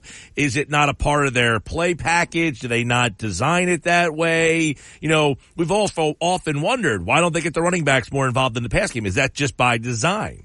Yeah, no, I think it was a combination of a few things. I mean, they did throw, I felt like they threw screens last year, but most of them were to Dallas Goedert and occasionally Quez Watkins. It seemed they felt more comfortable with the tight end and the wide receiver screen than the running back screen, which told me they just didn't trust Miles Sanders to catch the ball as much. And then when Kenneth Gainwell was in, they kind of used Kenneth Gainwell as a third down back with a not traditional third round back role because he would get it some other times, but he was certainly their 2-minute back, right? And so he was a guy who, they did try to get the ball to him at times. You remember he had a couple of drops. I think he had 2 drops that led to interceptions last year. And he got off to a really rough start last year, the first 6 or 7 games. So I think it's something that they tried to do, but then it just became not as necessary in the offense with how prolific they were able to be downfield at time. There were certain games, Mike, where you remember that Pittsburgh game where it was like Hurts would just throw the ball up and guys were coming down with it left and right. And there was a, it's funny when Goddard got hurt, right? He missed like 4 or 5 games. There was a stretch there coming out of the bye where they were just lighting teams up, just putting the ball down the field. Pittsburgh, Tennessee, all those games. Yeah. Well, you know, you could bring in a guy like DeAndre Swift, and the first thing is this guy catches the ball out of the backfield, does big, you know, and then the other side would say, well, the Eagles don't throw the ball to their backs. And you wonder if Brian Johnson is going to try to do more to get those backs involved, or is that kind of, you know, because what did Nick Sirianni basically, you know, hey, now that he signed this contract, we're not going to change his game. We're going to have him do what he does. And what he does is not throw the ball to the, you know, so is him not throwing the ball to the backs, is that him or is that their offense, a combination?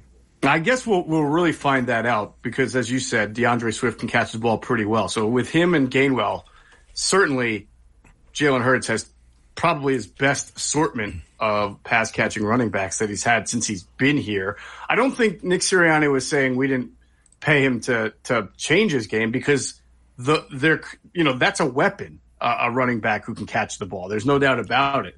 And checking it down can get you a lot of yards based on what the defensive look is going to be. Yeah. And the defensive look could change a lot. And Nick Sirianni did say, if you're just staying the same every year, you're in trouble. You got to change, you got to adapt, you got to evolve. So it's just so few things that you can think of that really need a true evolution or adaptation from last year because they were such a well-oiled machine, but that's kind of the glaring area where they could be better. Well, and that's one thing we kept, you know, waiting. Like, hey, they got to get the backs more involved. They got to get the back out of the backfield a little bit more involved. We never really saw that materialize. And then you wonder, is that just something that Hurts says, I don't need to throw the ball to you. I'll keep it myself. And I'll pick up the 15 yards.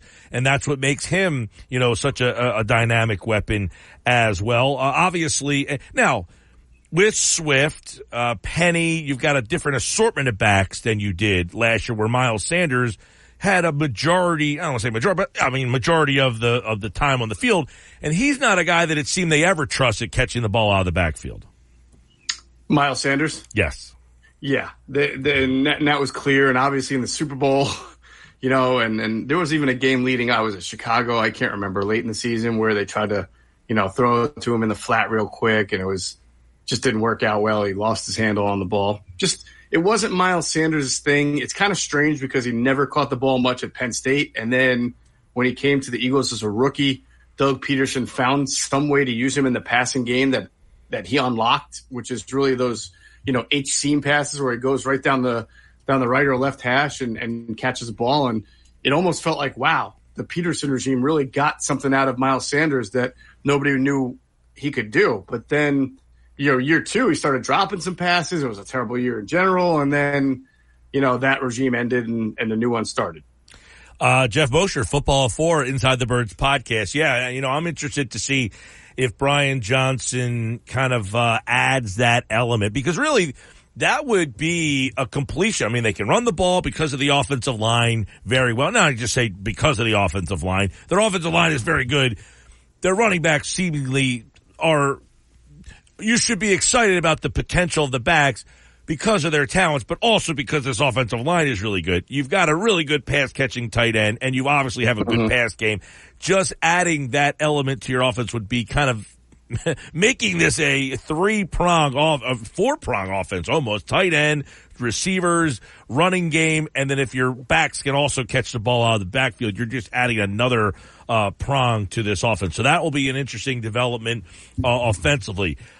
Jordan Davis said, you know, he knows that the Eagles are asking more from him and that he's ready for that. I'm kind of interested to get your take on how do you see that grouping? Because really the only guy who's seemingly left in the role that he had last year was Fletcher Cox. Hargrave's gone. Sue's gone. Joseph is gone. So how do you see this tackle? He's saying they're expecting more of me. How do you see the tackle position kind of playing out right now? Well, I see it as a position that has it's long on name and draft stock, but also full of question marks. I mean, obviously Jordan Davis, to go from a player who played maybe, 10 snaps a game when he was healthy last year to, I don't know, what the expectation that he would be able to play this year. Is it 30 snaps a game? Is it 35? I mean, that's still 50% of a game, right? Which would be a huge jump for him and be the most snaps that he's ever played. And to do that, he would have to be, so much more conditioned this year than last year, which I'm sure he's worked on all offseason. And we've gotten great reports about him being in good shape and his weight is right. And that's half the battle right there. But you and I know as well as anyone, until you get out there and start doing it day after day, right? That's when we'll become believers that he can play that position. And he even acknowledged that himself. He has to go out there and do that. So I guess with a new coordinator, it might be hard to answer this, but we think the coordinator might have a lot of the same looks. Mm-hmm. Is Jordan Davis essentially replacing Joseph? Do they want him to kind of have that type of role in this defense? Oh, yeah. Of course. I mean, Jordan Davis is about as archetype as a nose tackle as there is. He's 340 pounds, 300, or around there. He is a physical, he's just a complete, unbelievable athlete, right? So maybe, I'm sure when the Eagles drafted him and they looked 3 years down the road, they felt that athleticism would translate to him moving in a four-man rush to the three technique position, which a Fletcher Cox would play or a Javon Hargrave would play, and be able to, if not rush the passer the way those guys do, at least be able to collapse a pocket so that guys like Reddick and Cox and Graham and whoever could feast on a one-on-one matchup. I'm sure that's what they imagined. They got nothing close to that last year, but I don't know if they expected even year one for him to be able to do that. But that's part of the two kind of pronged role that he's got to be. He's got to be the natural nose tackle in a five-man front that they drafted him to be, and then it would be quite nice if he was also able to play a little bit of a three technique in a pass rush. Okay, so right now with the guys they have on this roster, do they have who is the guy who's Javon Hargrave? Who are they looking to give that type of? That would be Jalen Carter. Okay, so he gets a lot. I don't know what the snap breakdown is for a player like Hargrave, but they think he's out there playing that position essentially. Yeah, I mean, Again, a lot of discovery here. They hope. Another guy who, by the way, did not play a ton of snaps at Georgia, so you wonder how much he's conditioned to play at the NFL, but that's why they have Milton Williams and Contavious Street also. But here's another thing, Mike. I think that he can be he's not a carbon copy of Javon Hargrave. In fact, he may not get as many sacks as Hargrave, but he should be better against the run than Hargrave was. We'll have to see what kind of upfield burst he's really – I mean, he had a great upfield burst in, in college. So it wouldn't shock me if he reaches potential and he was a double-digit sack guy who also play, like what Fletcher Cox used to be, 5 or 6 years ago, a guy who can line up, help you stop the run, but stays on the field in the pass rush and helps you rush the passer as well. That's ideally what Jalen Carter becomes at his best. Right. It is, and I say they're not asking him to be a carbon copy of Hargrave, but just who has that role. So essentially you might be looking at Fletcher, Davis, Carter as the Fletcher, Joseph, Hargrave. Yes. Yeah. 100%. Yeah. That's what ideally, that's how you draw it up. I still find it fascinating that there's no backup Jordan Davis right now. I mean, Noah Ellis is there competing. He's a 350-pound space clogger. And maybe, he can make the team. I doubt it because of just how much depth the Eagles have. How much five-man fronts do you play? You know what I'm saying? Like, do they, is well, that going to be? That was their base defense. Right. I would say, is that going to be the base defense? Yeah. It has been for 2 years now. Yeah. Yeah. Yeah.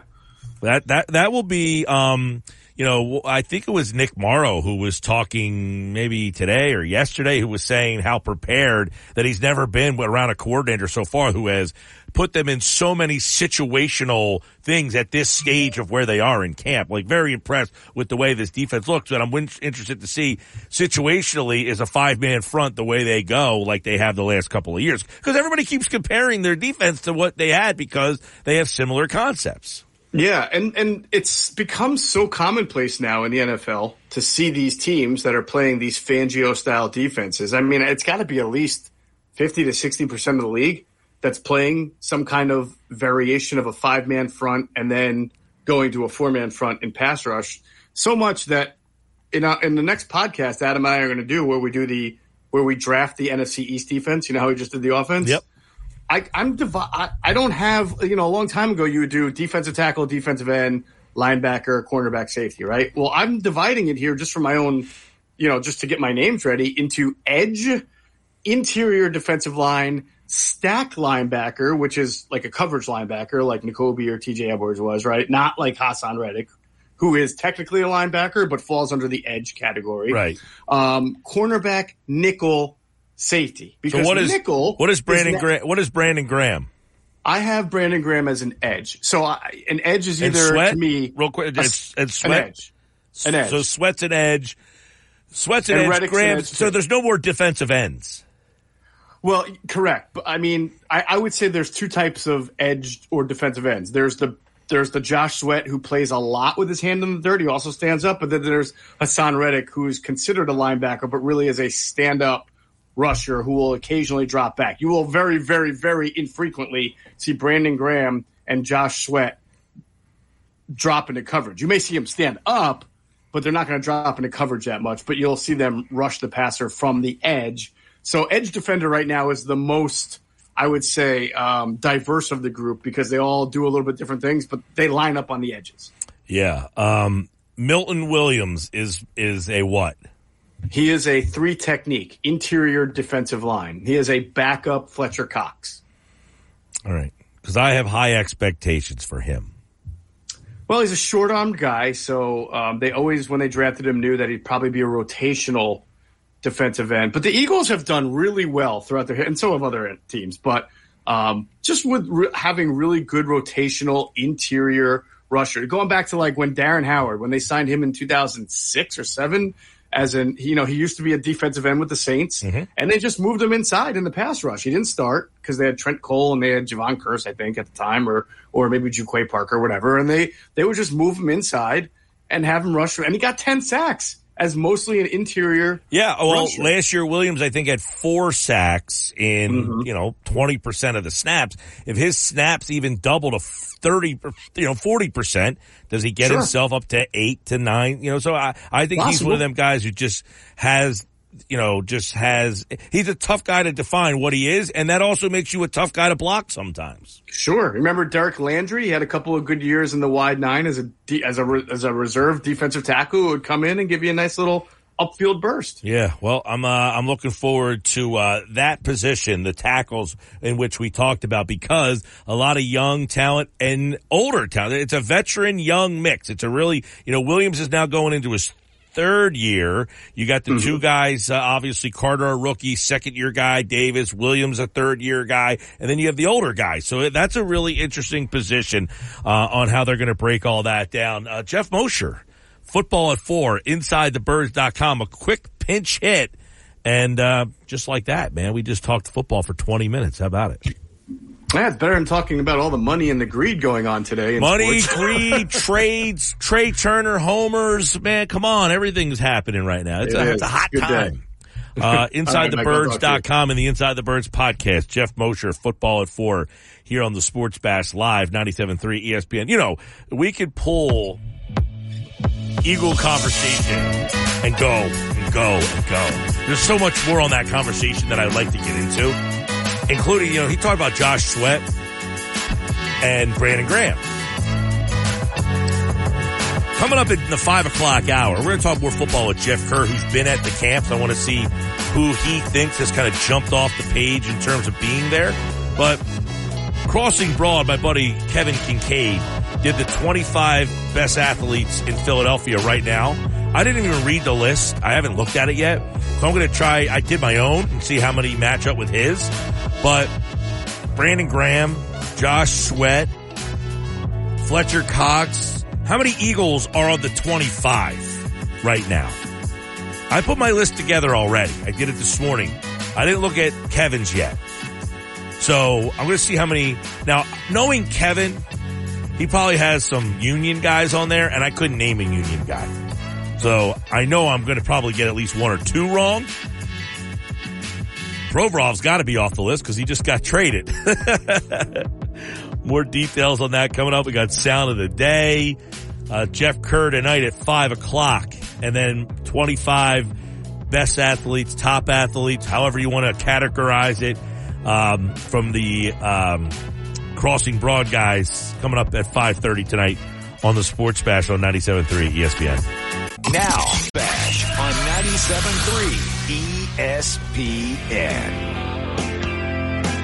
428 Sound of the Day. We'll get to that in just a second. First, I want to tell you about my friends down in North Wildwood at Trio.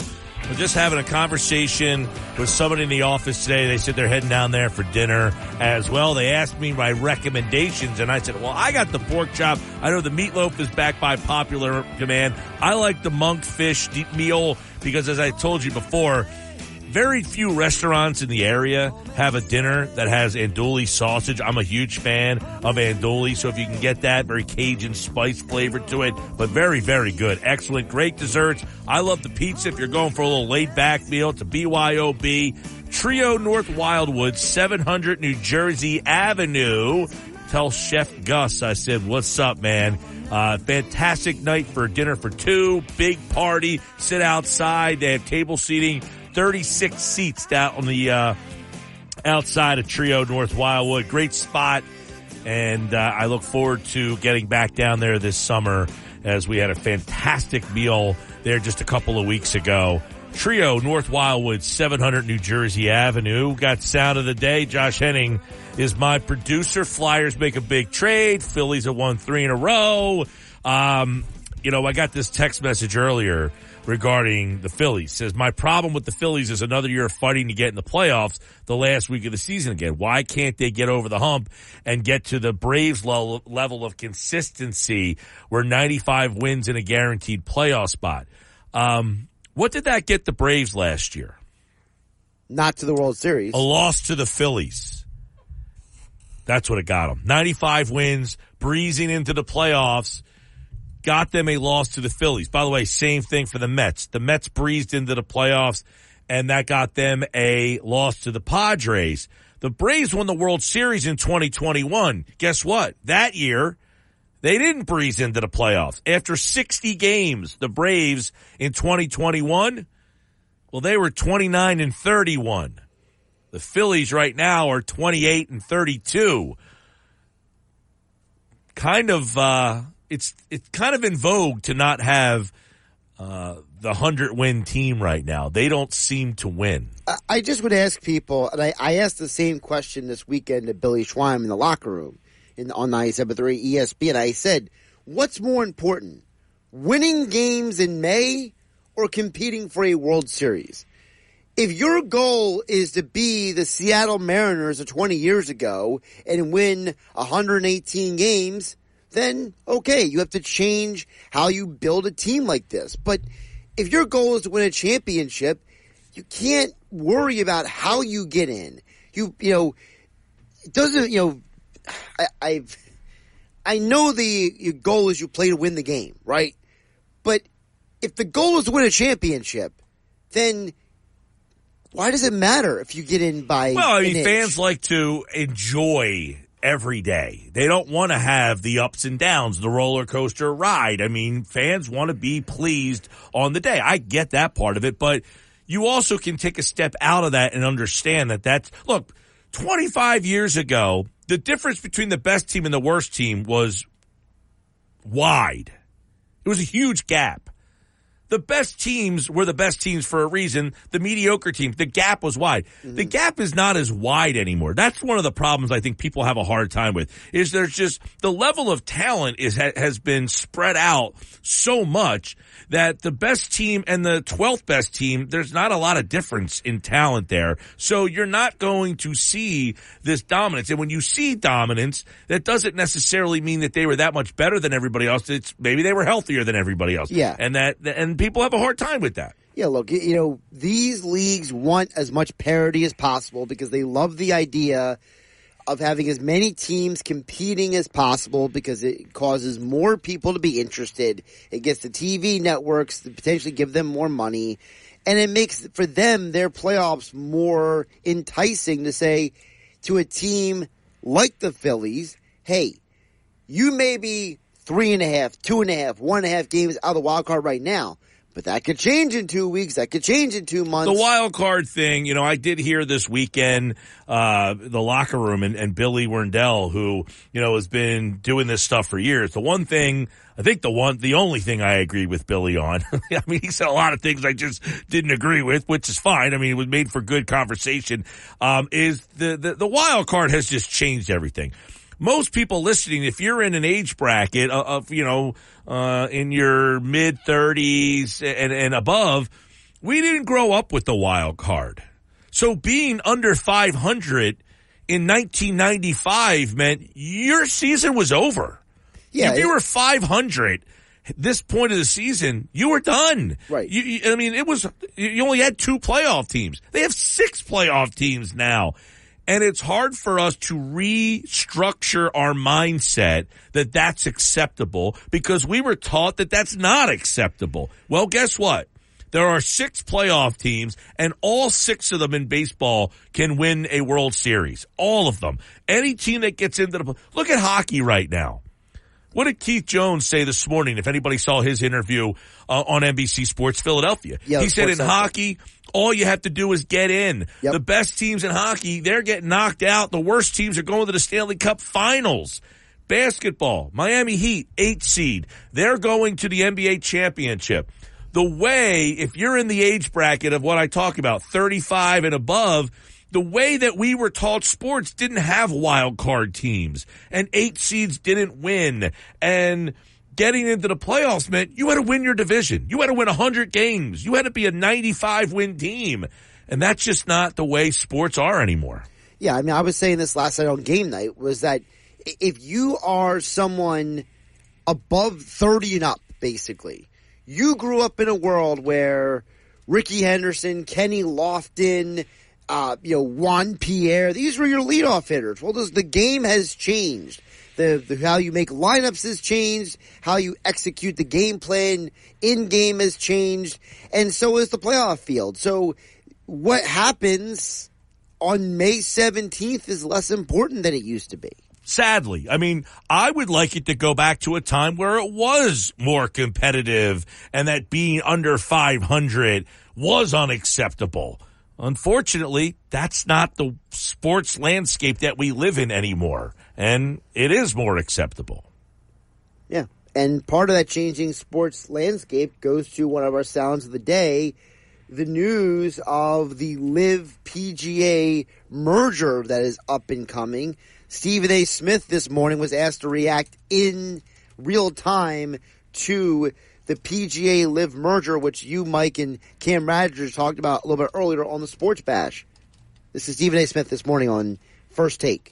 To see the PGA commissioner, Jay Monahan, really come to his senses and go about the business of making sure to omit and eradicate all of these damn lawsuits and all of these legal scuffers. And they went about the business of making an agreement with LIV Golf. I think it was a beautiful, beautiful thing. I absolutely loved it. And Rory McIlroy himself. Here's the question. What you going to do now? Because you got people like him and others who could have defected to LIV Golf. They could have done that. And so now that you've elected not to do it, you might have missed out on an opportunity to get some of that money. Because remember, the Saudi Arabian government, that public investment fund, they put in about $2 billion into golf. That's what they elected to do in developing LIV Golf. And there were players that capitalized off of it, the Bryson DeChambeaus of the world and others. And then there were players who did not. Who knows how they're going to feel about it? I don't care. At the end of the day, LIV Golf with the PGA, this merger, this marriage, it's great for the sport. Well, he's not wrong. I mean, if you take the underlining factor of where the money comes from and all that out of the mix, this was the best thing, to get everybody back together. So in the end, they made a decision, the golfers, to go for the money. The other side tried to be critical of them, almost shame them, only to come back, only to go back on all the shaming and say, you know what, we're better together than apart. Let's just put our tail between our legs and put everybody back together. 2 years from now, we won't care. It's in the moment that we care. Quite frankly, I think Stephen A. is right in this. It's better for the sport to bring them back together than have them apart, regardless of how you got to the decision. You know, quite frankly, everybody's always critical of something in the moment that it happens, and then we forget. It's like Phillies fans. Yeah. Last year, they were critical of the team all year until they made it to the World Series, and it was the most fun team they ever had. No, you thought they were horrible all season long. You didn't go to any of the games all season. Mm-hmm. You only went when you finally believed in them. You forgot about the 8 months you thought they sucked. I'm conflicted on the PGA Live Golf for this reason, Mike. I feel like because so much time and energy was burned on this idea of, you know, pro-Saudi, anti-Saudi money, that it's like, well, does everybody just, like, you know, fold their hands and sing Kumbaya now? Like, how do you, like, in today's world where people are, you know, there's cancel culture and there's people being attacked for saying the smallest little thing on a podcast, you know, it's like this whole situation with Skip Bayless, what he said about Jimmy Butler, right? You know, it's, how do we go from this, like, we're at war to we're all friends. Let's all, you know, live under the same umbrella. Like, it feels like it's an extreme jump in today's world.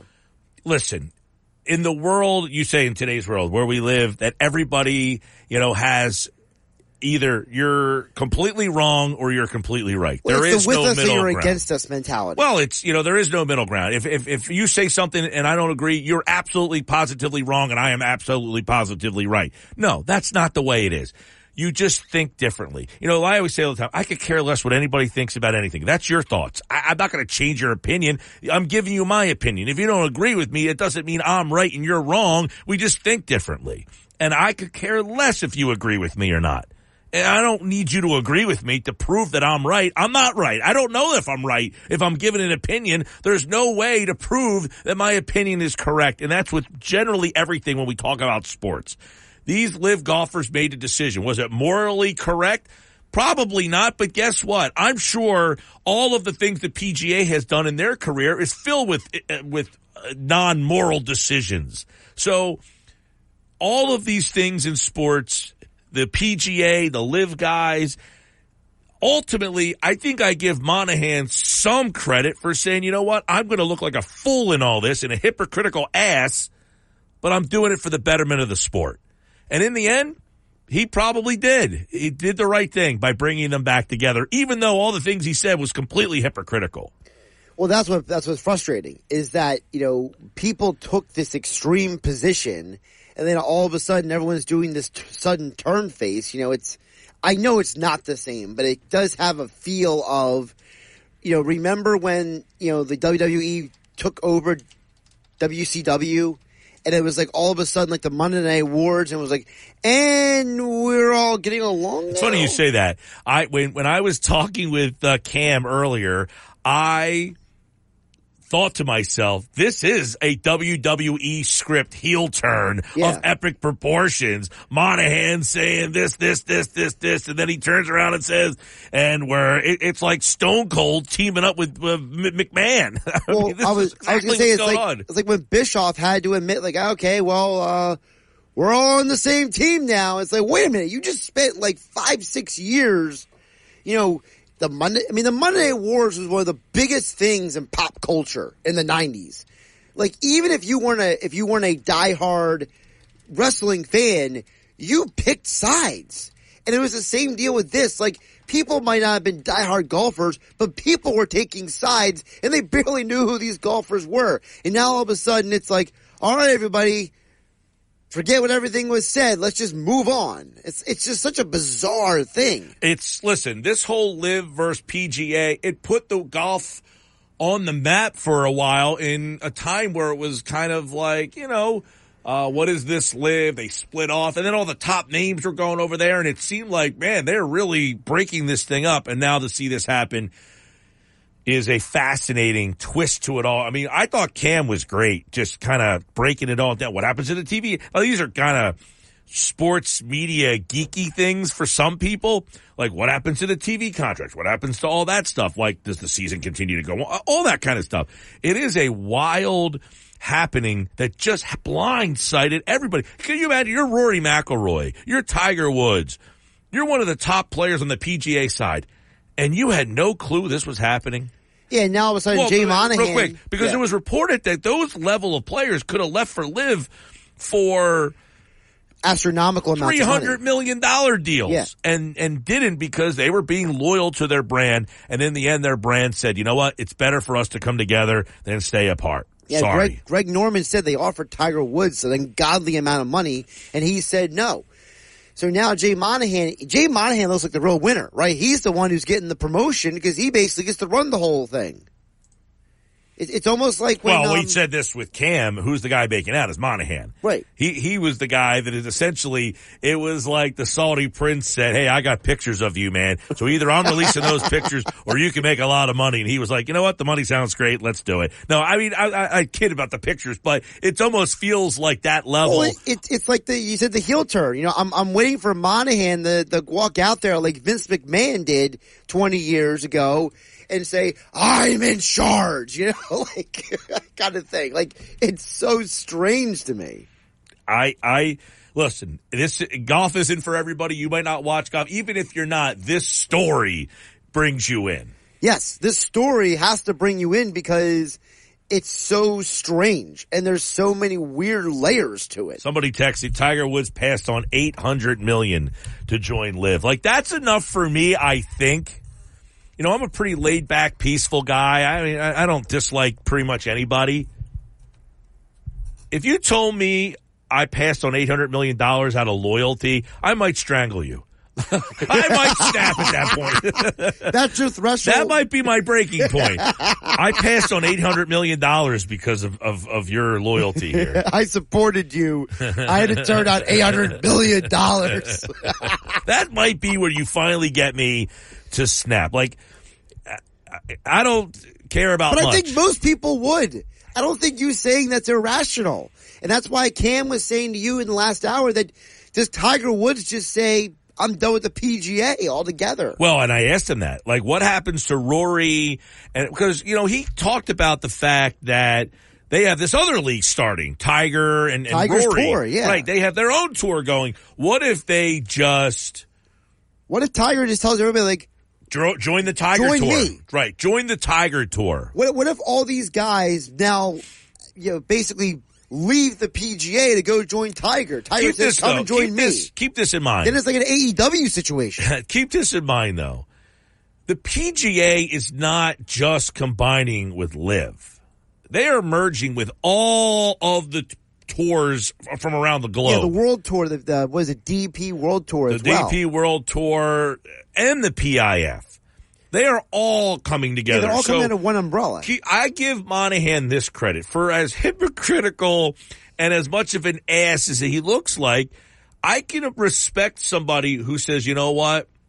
I said all these stupid things. I was standing up for my brand. But in the end, this is going to be better for my brand. Guys, I was an idiot. So I'm going to make it worth your while. Sure. Absolutely. Right. I mean, seriously though, like now this is a great class in not saying stuff that's going to come back to bite you. Right. You know, he went out and pounded his chest for his brand. Yes. They're so bad. We're so good. Stay with us. Yeah, we're the loyalty good guys. Loyalty, you know, it trumps all. Because now you get the people who were mad at LIV for the Saudi money. Now they're saying the PGA Tour betrayed us, is what they're coming out and saying. You know, Brandy Chambly says that this is the saddest day in golf history. Like, this is a weird... It's the saddest day because of what Jay Monahan said when the LIV guys went out the door. Right. If Jay Monahan doesn't say the things that he said and just peacefully let them go and said, look, they're doing their thing, the PGA will remain the top tour and we're going to do ours, maybe it would have looked different. But after years of going back and forth, I say years, like 2 years of going back and forth, Monahan says, you know what? Let's pull this all together. This merger... will be better for the game. And I'll be the guy who was the bigger person who said, I can overlook the fact that these guys left us, went to do this other thing, and I'm going to bring them all back together. But his words trumped his actions. Yeah, well, before we get out of here, I want to ask you really quick, Mike, is Tiger Woods big enough to change the landscape and say, I'm going to run a league, I'm going to run this? Everybody join me. Like, he's big enough, but I don't know that he wants to do that. Yes, he's big enough. He could do it. I just don't think he wants to handle that. Interesting, though. Text messages, 609-403-0973. 609-403-0973. Colin and Kate made court out. Says, guys, I don't have a problem with the golfers who took the LIV money because that level of cash usually doesn't have morals attached to it. My worry for the future is the merger keeps the PGA Tour as the nonprofit arm. I believe, yes, they are remaining as a 501c. Yes, and part of the speculation for why they made this merger is because the PGA didn't want some of those documents to become public. Yeah. So... that PGA will continue to keep its status as a 501c. All right, Sports Bash Live, 97.3 ESPN. Jeff Kerr at 5, my top 25 Philly athletes at 5:30. Stick around. Now, back to more Sports Bash with Mike Gill on 97.3 ESPN, South Jersey's sports leader. 4:53 Sports Bash. Jeff Kerr is going to talk to Birds with us at 5. He was at Eagles OTAs. So I finally got season 6 of Better Call Saul. It got released on Netflix, so I'm almost done now. I've been really, the Better Call Saul season finale I heard was outstanding. So if you haven't watched Better Call Saul, you should get into that. Definitely. Summertime viewing. Always looking for shows in the summer. I started Better Call Saul. I went through all 5 seasons, but then it was still in real time. Right. And it just got released on Netflix like a month ago. So I just saw it the other day. I've been jamming those things in. I haven't gone back to Blacklist yet. I was going to ask if you endeavored to re-pick up on Blacklist or not. No, so. Not yet. I do wish, it's still like they're still in first-run episodes too, right? Yeah. They just finished season 10. They're done, right? And that's coming to Netflix. I think it's like September or October. But was that it? I have to double check. There's conflicting story. Well, basically everything's on hold right now because of the writer's strike. So, it might be. You know what? So can I just use this as an example? Remember Designated Survivor?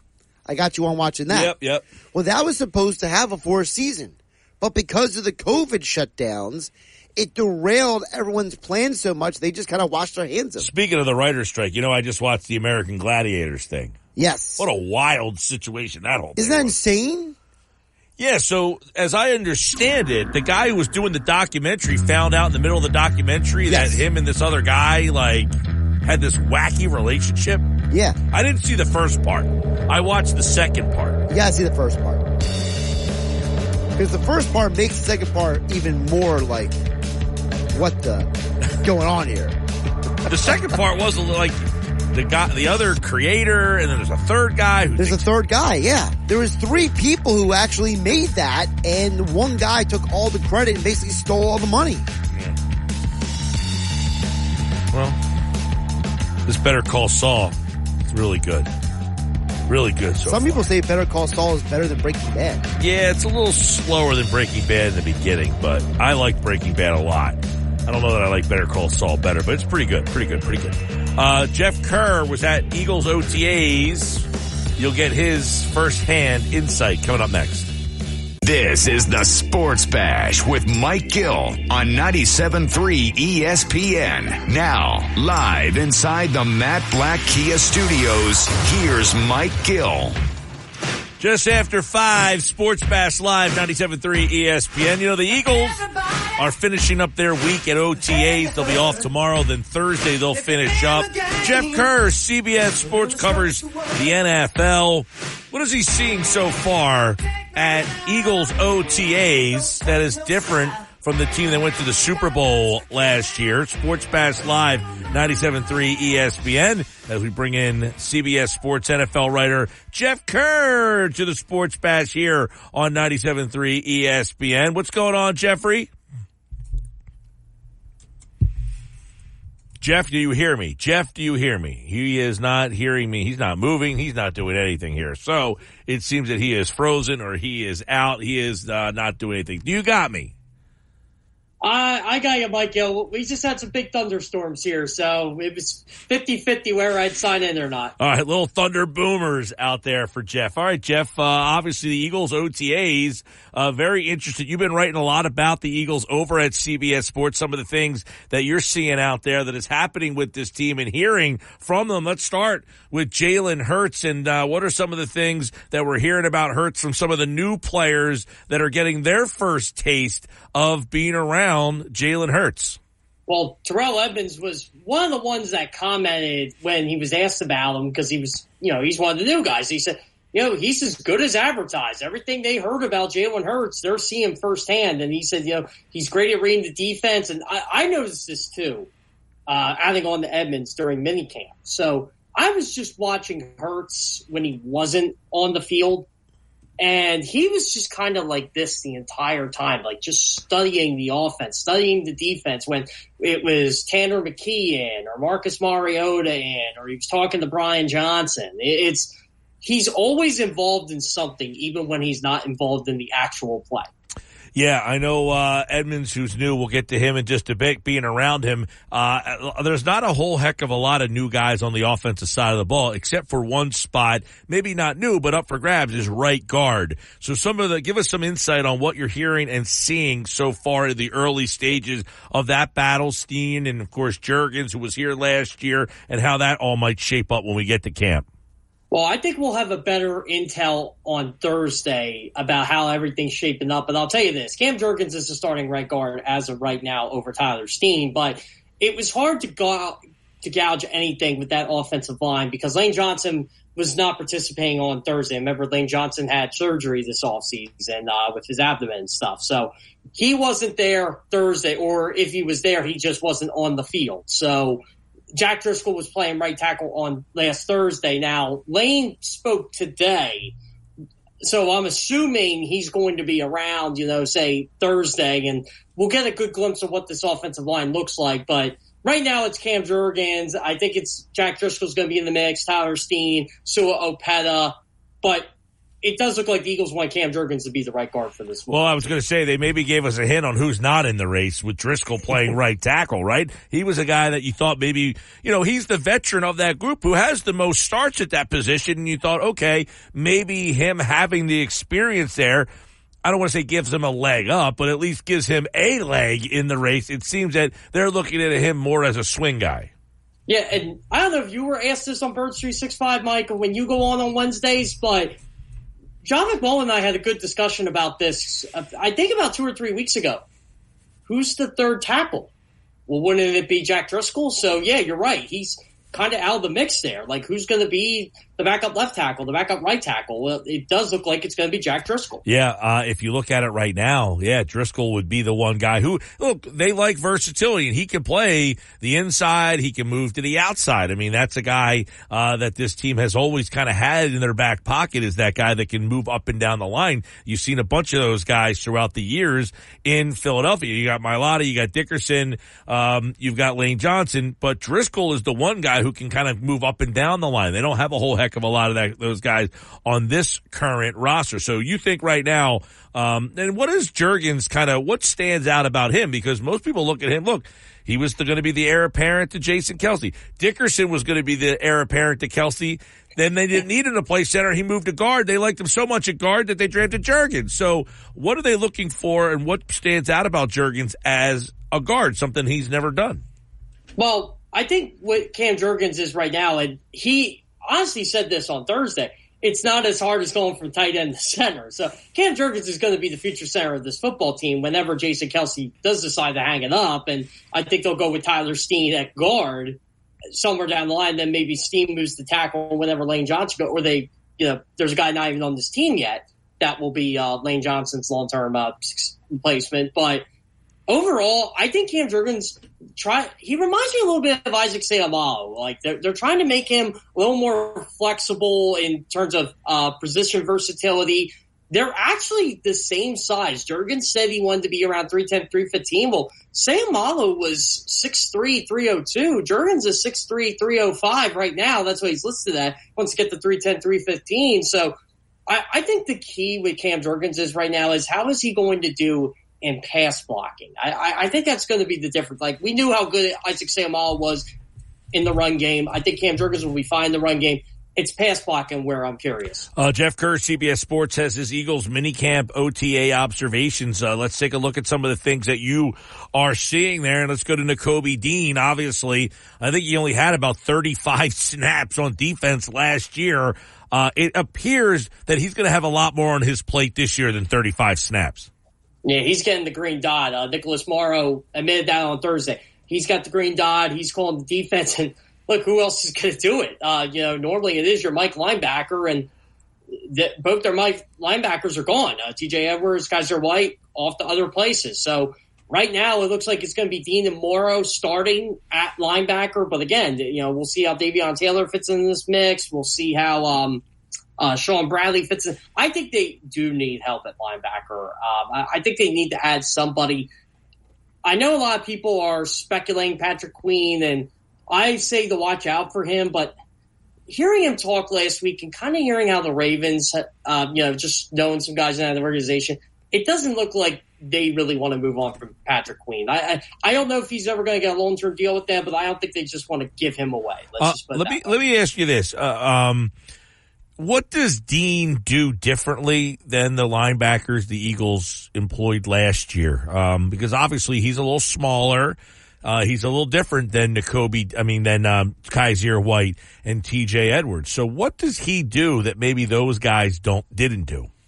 I think that Nakobe Dean is going to, I don't think you're going to see as many missed tackles. And that was one thing with TJ Edwards that he was very good at least last year, was he wasn't missing tackles. He was finding the football. And I think that's going to be Nakobe Dean. You said he played 34 snaps last year, right, Mike Gill? So, you know, he had 13 tackles on those 34 defensive snaps.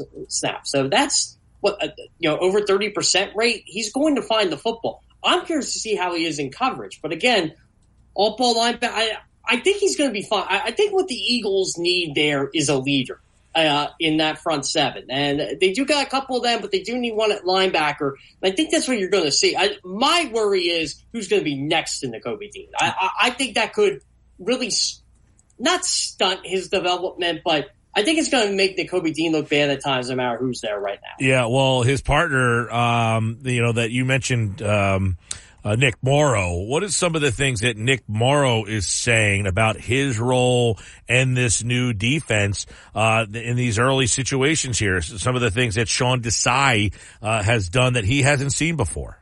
The big thing is communication. He said he's been in the NFL 7 years, and that's with the Raiders and the Bears, and he's never seen a defensive coordinator communicate with the way these guys with this team. And it seems like situational football is going to be the big thing. Like, I think Sean Desai knows this defense is good. Will it be as good as it was last year? Talent-wise, I don't think so. But they do have Jalen Carter. They do have Nolan Smith. That's going to help. They got a lot of young players in there. And, yeah, they're weak at linebacker or safety. And I think that's why he's stressing communication a lot, because if these guys are on the same page, you're not going to see the 3rd and 30s that you saw last year. You're not going to see 3rd and longs get converted here. I think what they're going to know what to do in every single down the distance situation possible. And I think that's really going to help them in the long run, Mike Gill, especially come toward the playoffs. Remember, it's going to be hard to live up to what Jonathan Gannon did last year in terms of pass yards per game allowed, in terms of sacks, but the defense overall could be better.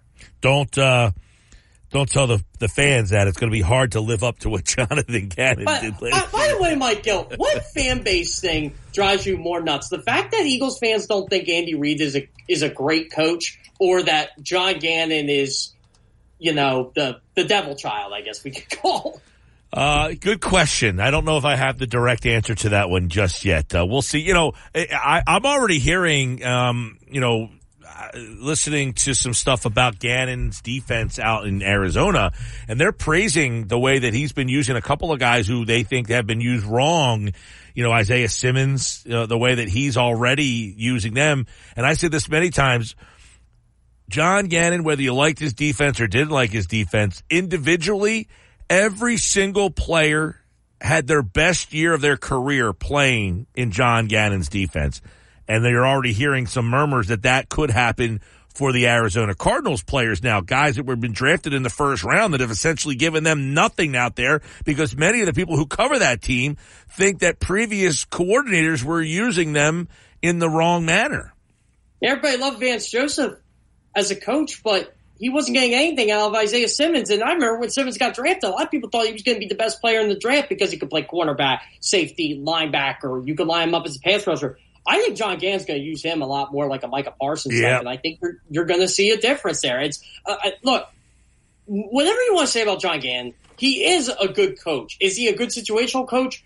I don't know. Well, situational, let's bring that up, because that's something that Morrow brought up about Desai. He said it's the most he's learned situationally. And I don't know that, you know, generally we've heard a term like that when it comes to football.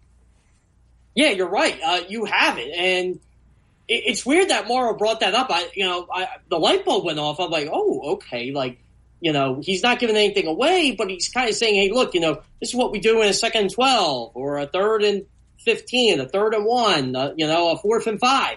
You know, this is what to expect here. And I think sometimes I can make up for talent deficiency or lack of talent, Mike Gill. And the Eagles definitely don't have lack of talent on defense. It's going to be a weird year for me, because I think this defense is capable of getting 50 sacks again. But, you know, if you don't get 70, is it a disappointment? No. Like, remember, they were disappointed last year, and they had 70 sacks. It was so – their defense was so unbelievably good at times last year that I know a lot of people like to play, well, Patrick Mahomes picked them apart. Well, Patrick Mahomes picks everybody apart, and so does Andy Reid. And, you know, it's big shoes to fill, but I like the guy they hired. I will say that. I really do like Sean Desai. I think he's going to get the most out of a lot of these guys. Will they have career years? No, but I think it's going to be the same terminology, the same type of defense, but it's going to have a different feel to it. Jeff Kerr, CBS Sports, looking at the Eagles OTA observations. He's writing about it over at CBSSports.com. Tell us a little bit about Jordan Davis and Jalen Carter and that pairing, and how, you know, Davis's role, you know, now year number 2, what they might be expecting from him, and how him and Carter could play off each other. Yeah, so Jordan Davis is more than thrilled Jalen Carter's here. As a matter of fact, he told Jalen Carter the week, you know, of the draft, you know, you're going to be an Eagle, right? You're going to pick him at number 10. You know, they're going to pick you number 10 overall. And, you know, Nostradamus here, he got one pick. He was one pick off. They traded up for him, but he got it right. And, yeah, you know what? He's going to be kind of like a big brother to Jalen Carter in a sense, you know. I think that's one of the reasons why the Eagles were so confident in picking Jalen Carter amidst, you know, whatever went on this offseason, and being in the draft. Because you got Jordan Davis there, you got Nakobe Dean there, you were fortunate enough to get Nolan Smith in there, Kaylee Ringo. You know, these guys, they know each other. And, you know, Jordan Davis said it's going to be a lot of off-the-field stuff. Like, you know, you need to go get something to eat. You need to go somewhere. I'll help you out, you know. And Jordan Davis, you know, he's got his head on the ground. You know, he's a very humble guy, and it feels like he's taken on a leadership role in year two that I definitely didn't expect out of him already. But he credited Ndamukong Suh and then Val Joseph for a lot of that. Last year was weird. It ended up being like a redshirt type year for Jordan Davis after he got hurt, but he played a lot. A lot of people were, I guess, disappointed, but before the foot injury, I think you were more than happy with how Jordan Davis played. Yeah, maybe, yes. I guess people, when you hear first-round pick, you want to see more, I don't want to say more of an impact because of the position he plays, but maybe just more snaps, more of a role. I will say this, though. They did miss him in that Texans and Commanders game when they were just getting gashed against the run. You know, you could tell Jordan Davis played a role there, even though it didn't show up in the box score. Well, I think they missed him to the point that it forced them to go get a veteran like Linval Joseph because they were hoping that Davis would be Joseph. Now, are they hoping that Davis is Joseph this year? I think they're hoping he'd be better than that. I mean, filling that role. Yeah, exactly. Yeah, I think they want him to be in that rotation with Fletcher Cox, with Jalen Carter, with Milton Williams, with Marlon Tuipulotu, Kentavia Street. Like, there's six guys that can play defensive tackle for them. I don't think all six are going to be on this roster, but they're deep there. They're very deep, and I do think Jordan Davis is going to play a lot of snaps. I think he's going to be I'll say this, a first or second down defensive tackle for them. Yeah, I'm looking. We were talking earlier about last year you had Fletcher Cox, Linval Joseph, and Javon Hargrave. This year it's probably Fletcher Cox, Jordan Davis, and Jalen Carter. Can you get more from Carter and Davis than you got from Joseph and Hargrave? Yeah, Hargrave's going to be tough to catch up to here because he was really good. And he's going to be really good for the 49ers, but that's why you let a guy like that walk. You know, you get a guy that – if Jalen Carter can play like Corey Simon did his rookie year in 2000, I think they can. Jeff, you also wrote about the safeties. One, Reed Blankenship. He last year he was an undrafted guy, made the team. He kind of came out of nowhere, ended up getting starts for this team. What's his role in his mind entering this particular training camp? He's keeping the same mindset, you know, that nothing's settled. You know, he's still hungry.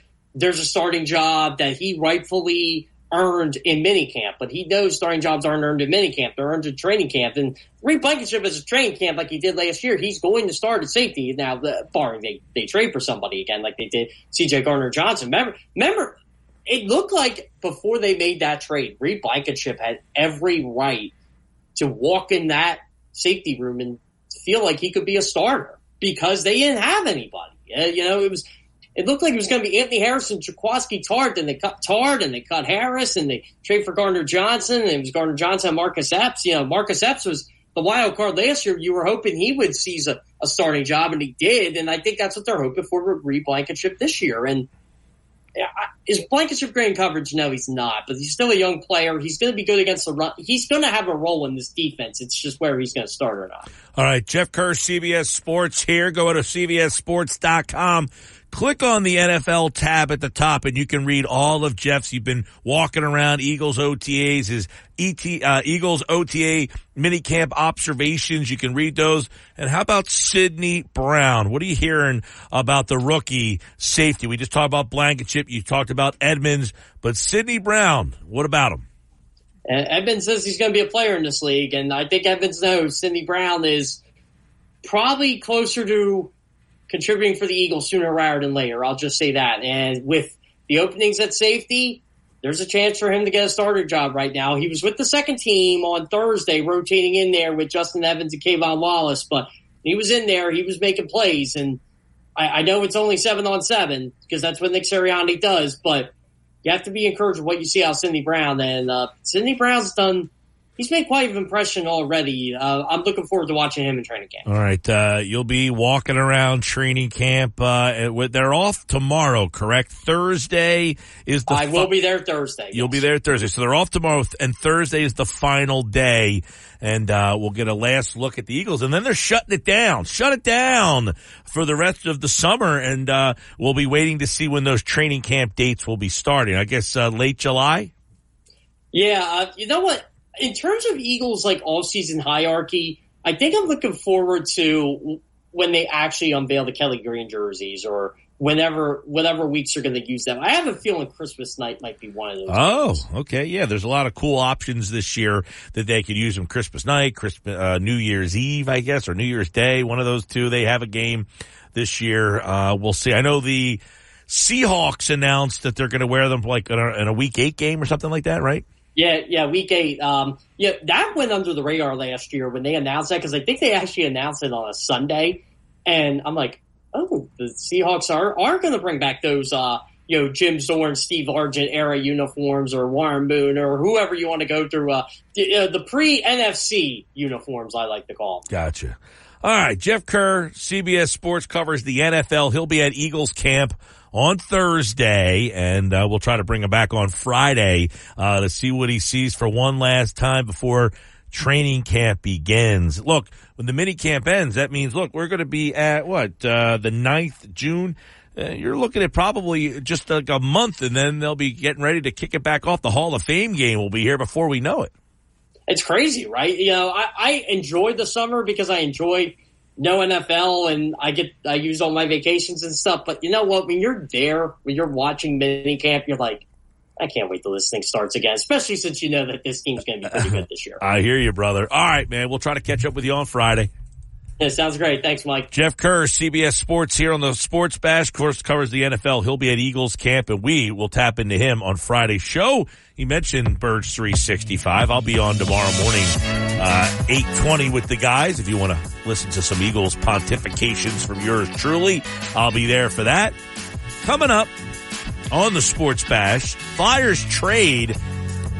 Danny Briere, by the way, is talking right now about the trade. Who are the top 25 athletes in Philadelphia? My buddy Kevin Kincaid over at Crossing Broad wrote his 25. Now, I have not seen the list. Josh, you'll have to bring up the list. I will try to knock off. I'll give you my top 25 right now and see how it matches up with my buddy Kevin Kincaid from Crossing Broad. That's coming up next. So I'll ask you guys, 609-403-0973. Who are the top 25 athletes in Philadelphia? I think most of us have an idea who the top three, I guess, are. Three? But after that, I think it's up for grabs. Sports Bash, 97.3 ESPN.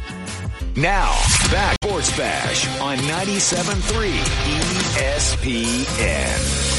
5:30, Sports Bash Live, 97.3 ESPN. Mike Gill with you. My producer is Josh Henning. So, Josh, I sent you the list from Crossing Broad's Kevin Kincaid. Kincaid always does these fun lists. I think it's fun to take a look at the top 25 athletes in Philly right now, because he said last year at this time there were some weird guys on this list that aren't even in Philly anymore. Can you imagine? He said how much better or different the list is from this time last year to this year.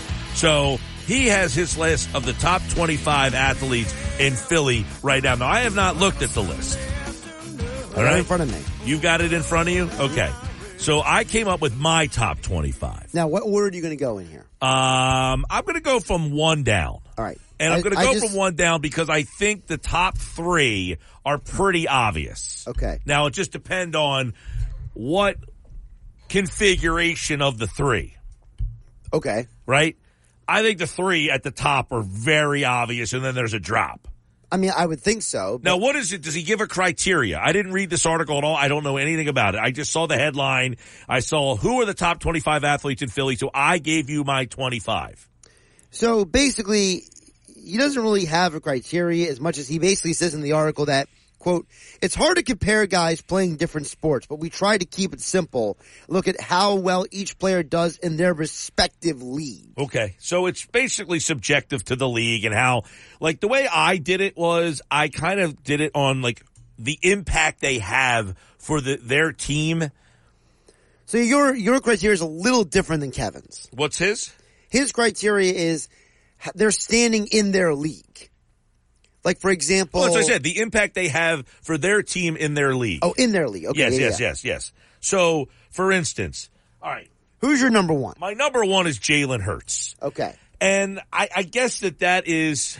Again, there's three guys that could be one, two, or three. Jalen's one. Who's two? Joel Embiid. And who's...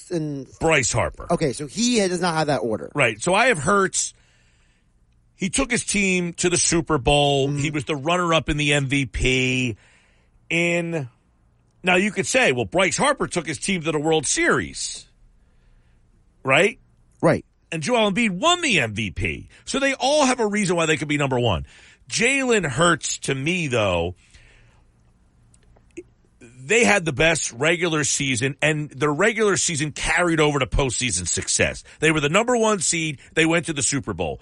Joel Embiid's team was the number 3 seed. They got knocked out in the second round. Right. Bryce Harper's was the third wild card team. They went to the World Series. So Hurts, to me, had the most well-rounded regular season accolades and team success. So Hurts, to me, he also plays in the most popular sport. So Hurts got the slight edge over Embiid, and then Harper number 3, because Harper did miss some time with the injury. He also was only the DH, where Embiid impact offense and defense. Now you say, well, Hurts doesn't do anything on defense. He's also the quarterback of the football team. So Hurts 1, Embiid 2, Harper 3. So Kincaid has Harper 1, Hurts 2, Embiid 3. Okay. Because he says Harper's been doing it longer than Hurts. Oh, so he had longevity in the mix there. Okay, fair. And he has Embiid third in part because of the injuries. Fair. Very fair. Now, I guess I kind of looked at, with those three, the season that just kind of was most recent. He went with Harper doing it more. So that means Hurts would be third of the three if you're going by that. He has Hurts too, though. He has Hurts number 2. Yeah, so that doesn't make a lot of sense, Kincaid. Come on, you're a smart WVU grad, my man. Well, he says in the article that the original list had Hurts 1, Harper 2, but then he changed it because Harper has been doing it longer. Okay, well, if Harper's been doing it longer, that's one. Embiid has been doing it longer than Hurts. Yeah, well, he has Embiid. Right? He actually says in the article... You could make an argument that Embiid could have been 2 or 1 on this list. You could make an argument that either one, and that's what I said. This configuration can go in any way. So you guys agree on the 3, just not the order of the That's 3. Right. That's what I figured. So who's your 4th? Well, I said the 3 I think were obvious. The 4th is where there's a drop. I went with A.J. Brown as number 4. Okay, he has the same number 4. Oh, okay. Yeah, I went with A.J. Brown. I thought he had a huge – he had an almost T.O.-esque impact in his one year. He had to say the same thing. He said – he's the best receiver to play in Philadelphia since Terrell Owens. Okay, we're on the same page there. Must have been that WVU water. Now, this is where it gets a little weird. Number 5, I went with Jason Kelce. He has Jason Kelce as 6. Okay. Now, his is more longevity, impact to the team, and what he means to this being the best offensive line in football. He says that Kelce's hard to rank. You actually could make an argument with intangibles. He may be number 1 in the city, but... they felt comfortable putting him at 6. Number 5 for him was Hassan Reddick. Okay, interesting. This one might be controversial based on his start, but I went with Trey Turner. And, you know, the signing, his World Baseball Classic, which I know does not count for his Phillies, but he is a Philly in the World Baseball Classic. He had an unbelievable World Baseball Classic. Now you could say his start for the Phillies has been bum, bum, bum, bum. Kincaid does have Trey Turner in his top 10. Okay, so I went with Turner a little higher than I probably think most people would go. I went with number 6. Right, so Turner 6. Who's your number 7? James Harden is number 7 for me. He has Harden in the top 10. Okay, so I know Harden's a little controversial right now. We'll have some audio on him tomorrow. I went with Harden 7. He led the league in assists. He had monster games. He won them game 1. He won them game 5. He had two huge games for them. He had a really good season. James Harden, number 7. Okay, who's your number 8? Lane Johnson, best right tackle in football. Hasn't given up a sack since Moses wore short pants. I mean, he just absolutely, and he's epitomizes, you know, he's been a mainstay on this line since he's been drafted in like 2013. 2013. Kincaid has Johnson at 7. Oh, okay, so we're on the same page there. Yeah, you're in the same area. It's like, you know, same church, wrong puke thing going on here. Okay. Who's your 8? Lane Johnson. Wait, okay, 9 is Hassan Reddick. He had 18 and a half sacks. I mean, he had a monster year, had his best season in history. This is starting to sound like you guys are the same top 10, but just different order here. Well, Reddick, I mean, had the best season he's ever had in his NFL career, and he's had some really good years. His best season he ever had was last year. All right, who's your number 9? Reddick. Oh, sorry. So, wait, hold on. So, Johnson was 8. Trey Turner 6, 7, Harden 7, Lane Johnson 8, Hassan Reddick 9, and Brandon Graham number 10. Okay, so that's where you guys differ. He does not have Brandon Graham in the top 10. Okay, yeah, I have Brandon Graham top 10. He had his best season of his career, essentially, last year, and he came off the injury, and a little bit of it is also he has the biggest play in the history of the franchise. Put that together, like some of these guys, longevity, things that they've done in their past, but I thought Graham had an unbelievable season last year as a role player. So he has Lane Johnson 7. The aforementioned Trey Turner is 9. And the aforementioned James Harden is 10. Where Kincaid differs with you is at number 8. He has Devonta Smith. Devonta Smith. Okay, I have him on my list. Obviously, he's a little bit lower down on my list. Where does he have Graham? He has Graham. I'm scrolling right now. Well, he's not in the top 15. Huh. Let me see here. Not in the top 20. Wow. Bad job out of you there, Brandon Graham is not on the list. So let me scroll to the honorable mentions, see if he's in the honorable mentions here. I mean, Brandon Graham has to be on your list, Kincaid. Brandon Graham is not even in the honorable mentions. I mean, he's got to be on the list. He had his best season of all time. He had the best year that he's ever had as a pro last year. I mean, and what he means to the city with his play, I mean, okay, you could say 10's too high. I've said it's the most important play in the history of the franchise. Maybe that's why I have him a little, but he's got to be in the top 25. It's a bad job, Kincaid. He has Brandon Marsh as number 26, by the way. Brandon Marsh, 26. Well, I didn't do any honorable mentions, but Marsh wouldn't be my 26 out of his guys. If he didn't put Graham in the top 25, Graham's got to be 26. It's a bad job. I got Kyle Schwarber, number 11. Okay. Now, why 11 and maybe not somebody else? Mostly because of his year last year. He's the leader of the team, 48 homers, World Series. You know, he had a huge impact on that team. Now, he's not having a great year this year, but more for what he means to the team and the run they had last year. Kincaid has Schwarber at 19. Okay. 12, I have Realmuto. He has Realmuto at 11. Okay. Realmuto, again, more of his Phillies career last year, more so than what he's doing this year. Okay. Zach Wheeler, number 13. He has Wheeler 13 as well. Okay, yeah. Wheeler, not a great year this year, but what he did last year, helping them get to a World Series, kind of turning into the ace of the team, kind of the clear-cut ace of the team. I hope he gets back to that now. 14, Devonta Smith. He has Smith in the top 10, so we already mentioned that.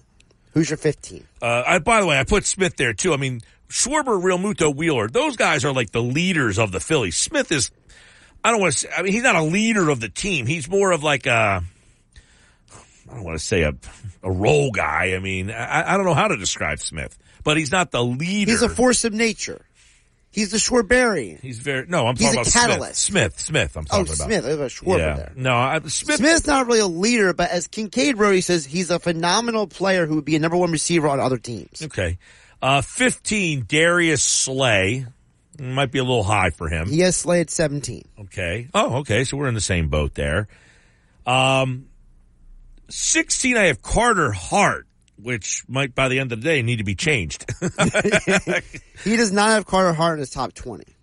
But he is on his list. He's on the list. All right. Yeah, Carter Hart has to be on the list. I mean, he's the best player on the team, essentially. Provorov got traded today. For those of you just tuning in, there's details on our website.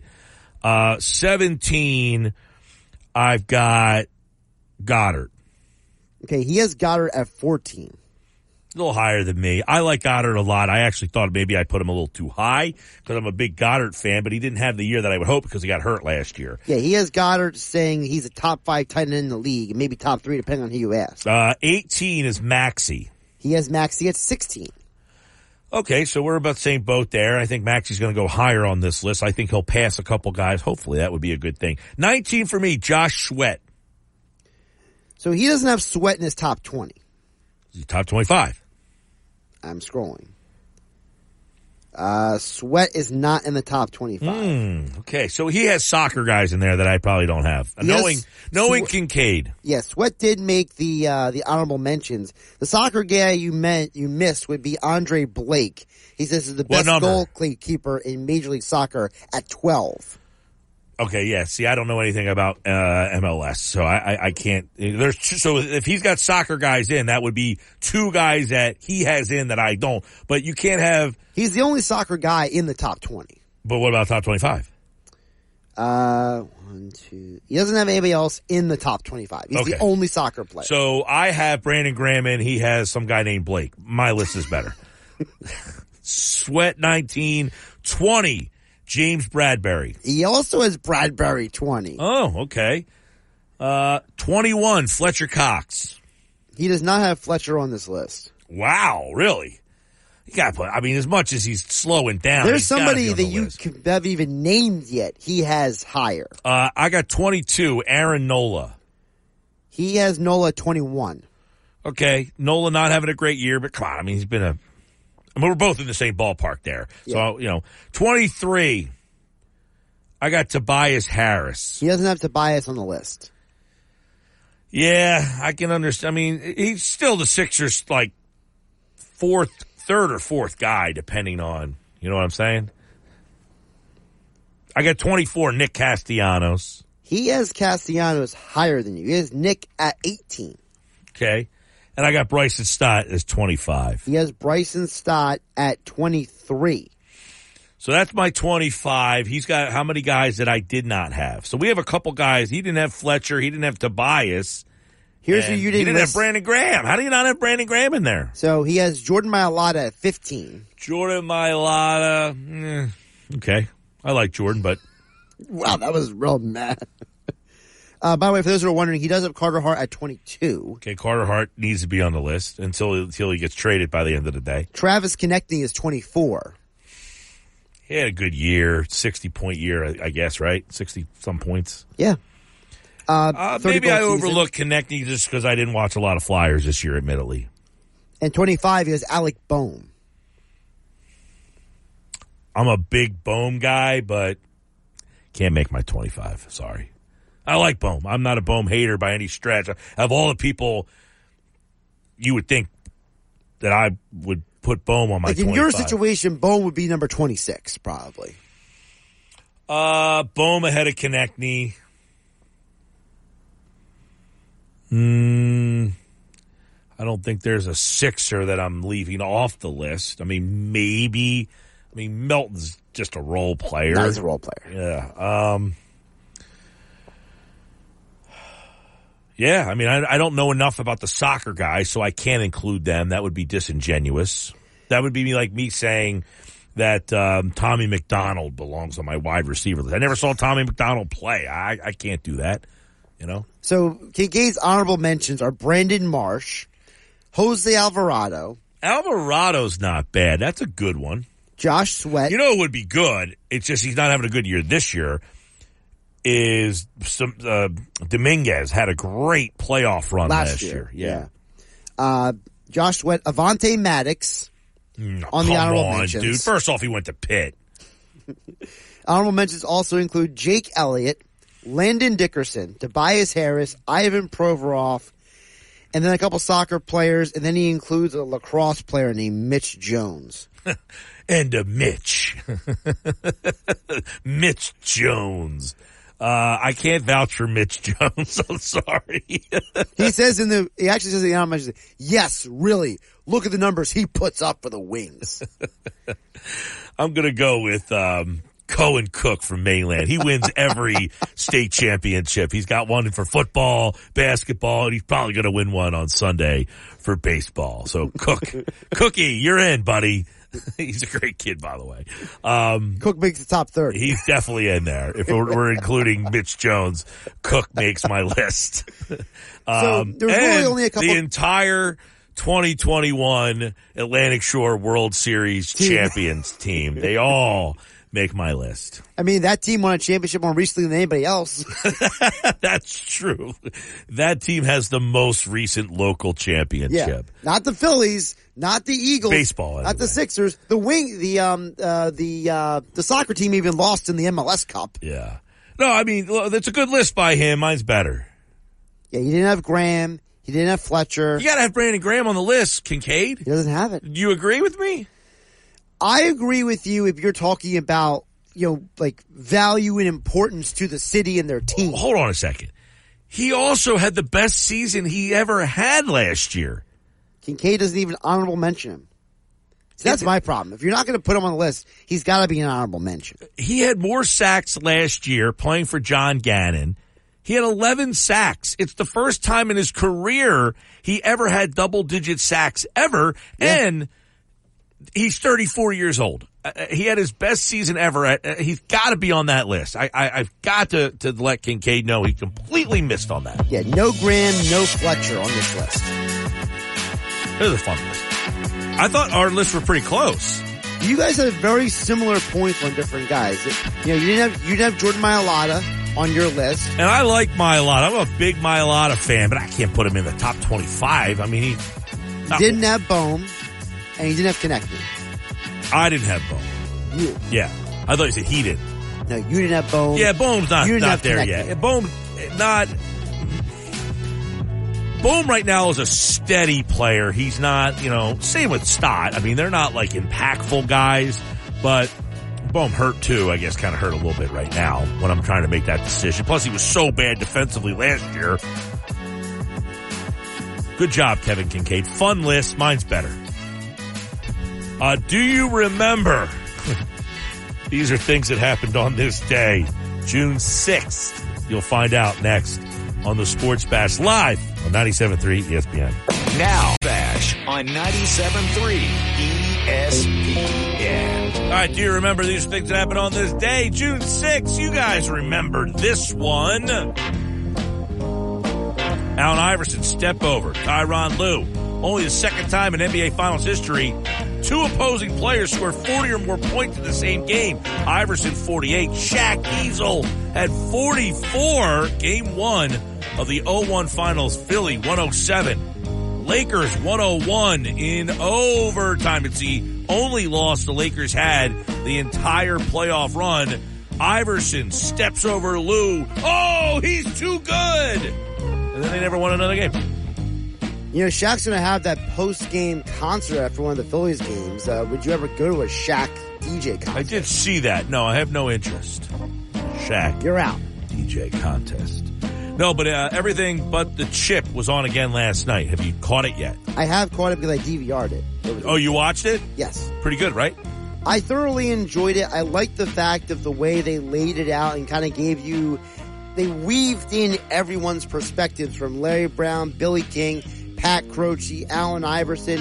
I loved Allen's candor in a lot of those segments. I thought he was the star, not just because he was the star of the team, but because of the fact that he really opened up about certain things. Yeah, so on this day, the Sixers, it's the last time today, 2001, June 6th, it is the last time the Sixers have won an NBA Finals game. It's a long time. I think Sixer fans would be happy with winning a conference Finals game at this point. That's right. All right. Tomorrow night, Game 3 of the NBA Finals. We'll have that for you right here on 97.3 ESPN. Friday, make plans to stop on by Happy Hour Friday. I'll be over at the LPGA right outside McGettigan's 19th hole. So stop out and see me on Friday. By the way, Jacob deGrom, season over. Tommy John surgery. Yeah. Man, that poor guy just can't stay healthy. Phil's tonight. I think the Phil's will win. I think so, too. Go Phils. That'll be 4 in a row. We got stuff on James Harden tomorrow. Flyers, big trade. We're on that on our website. Have a great night, everybody.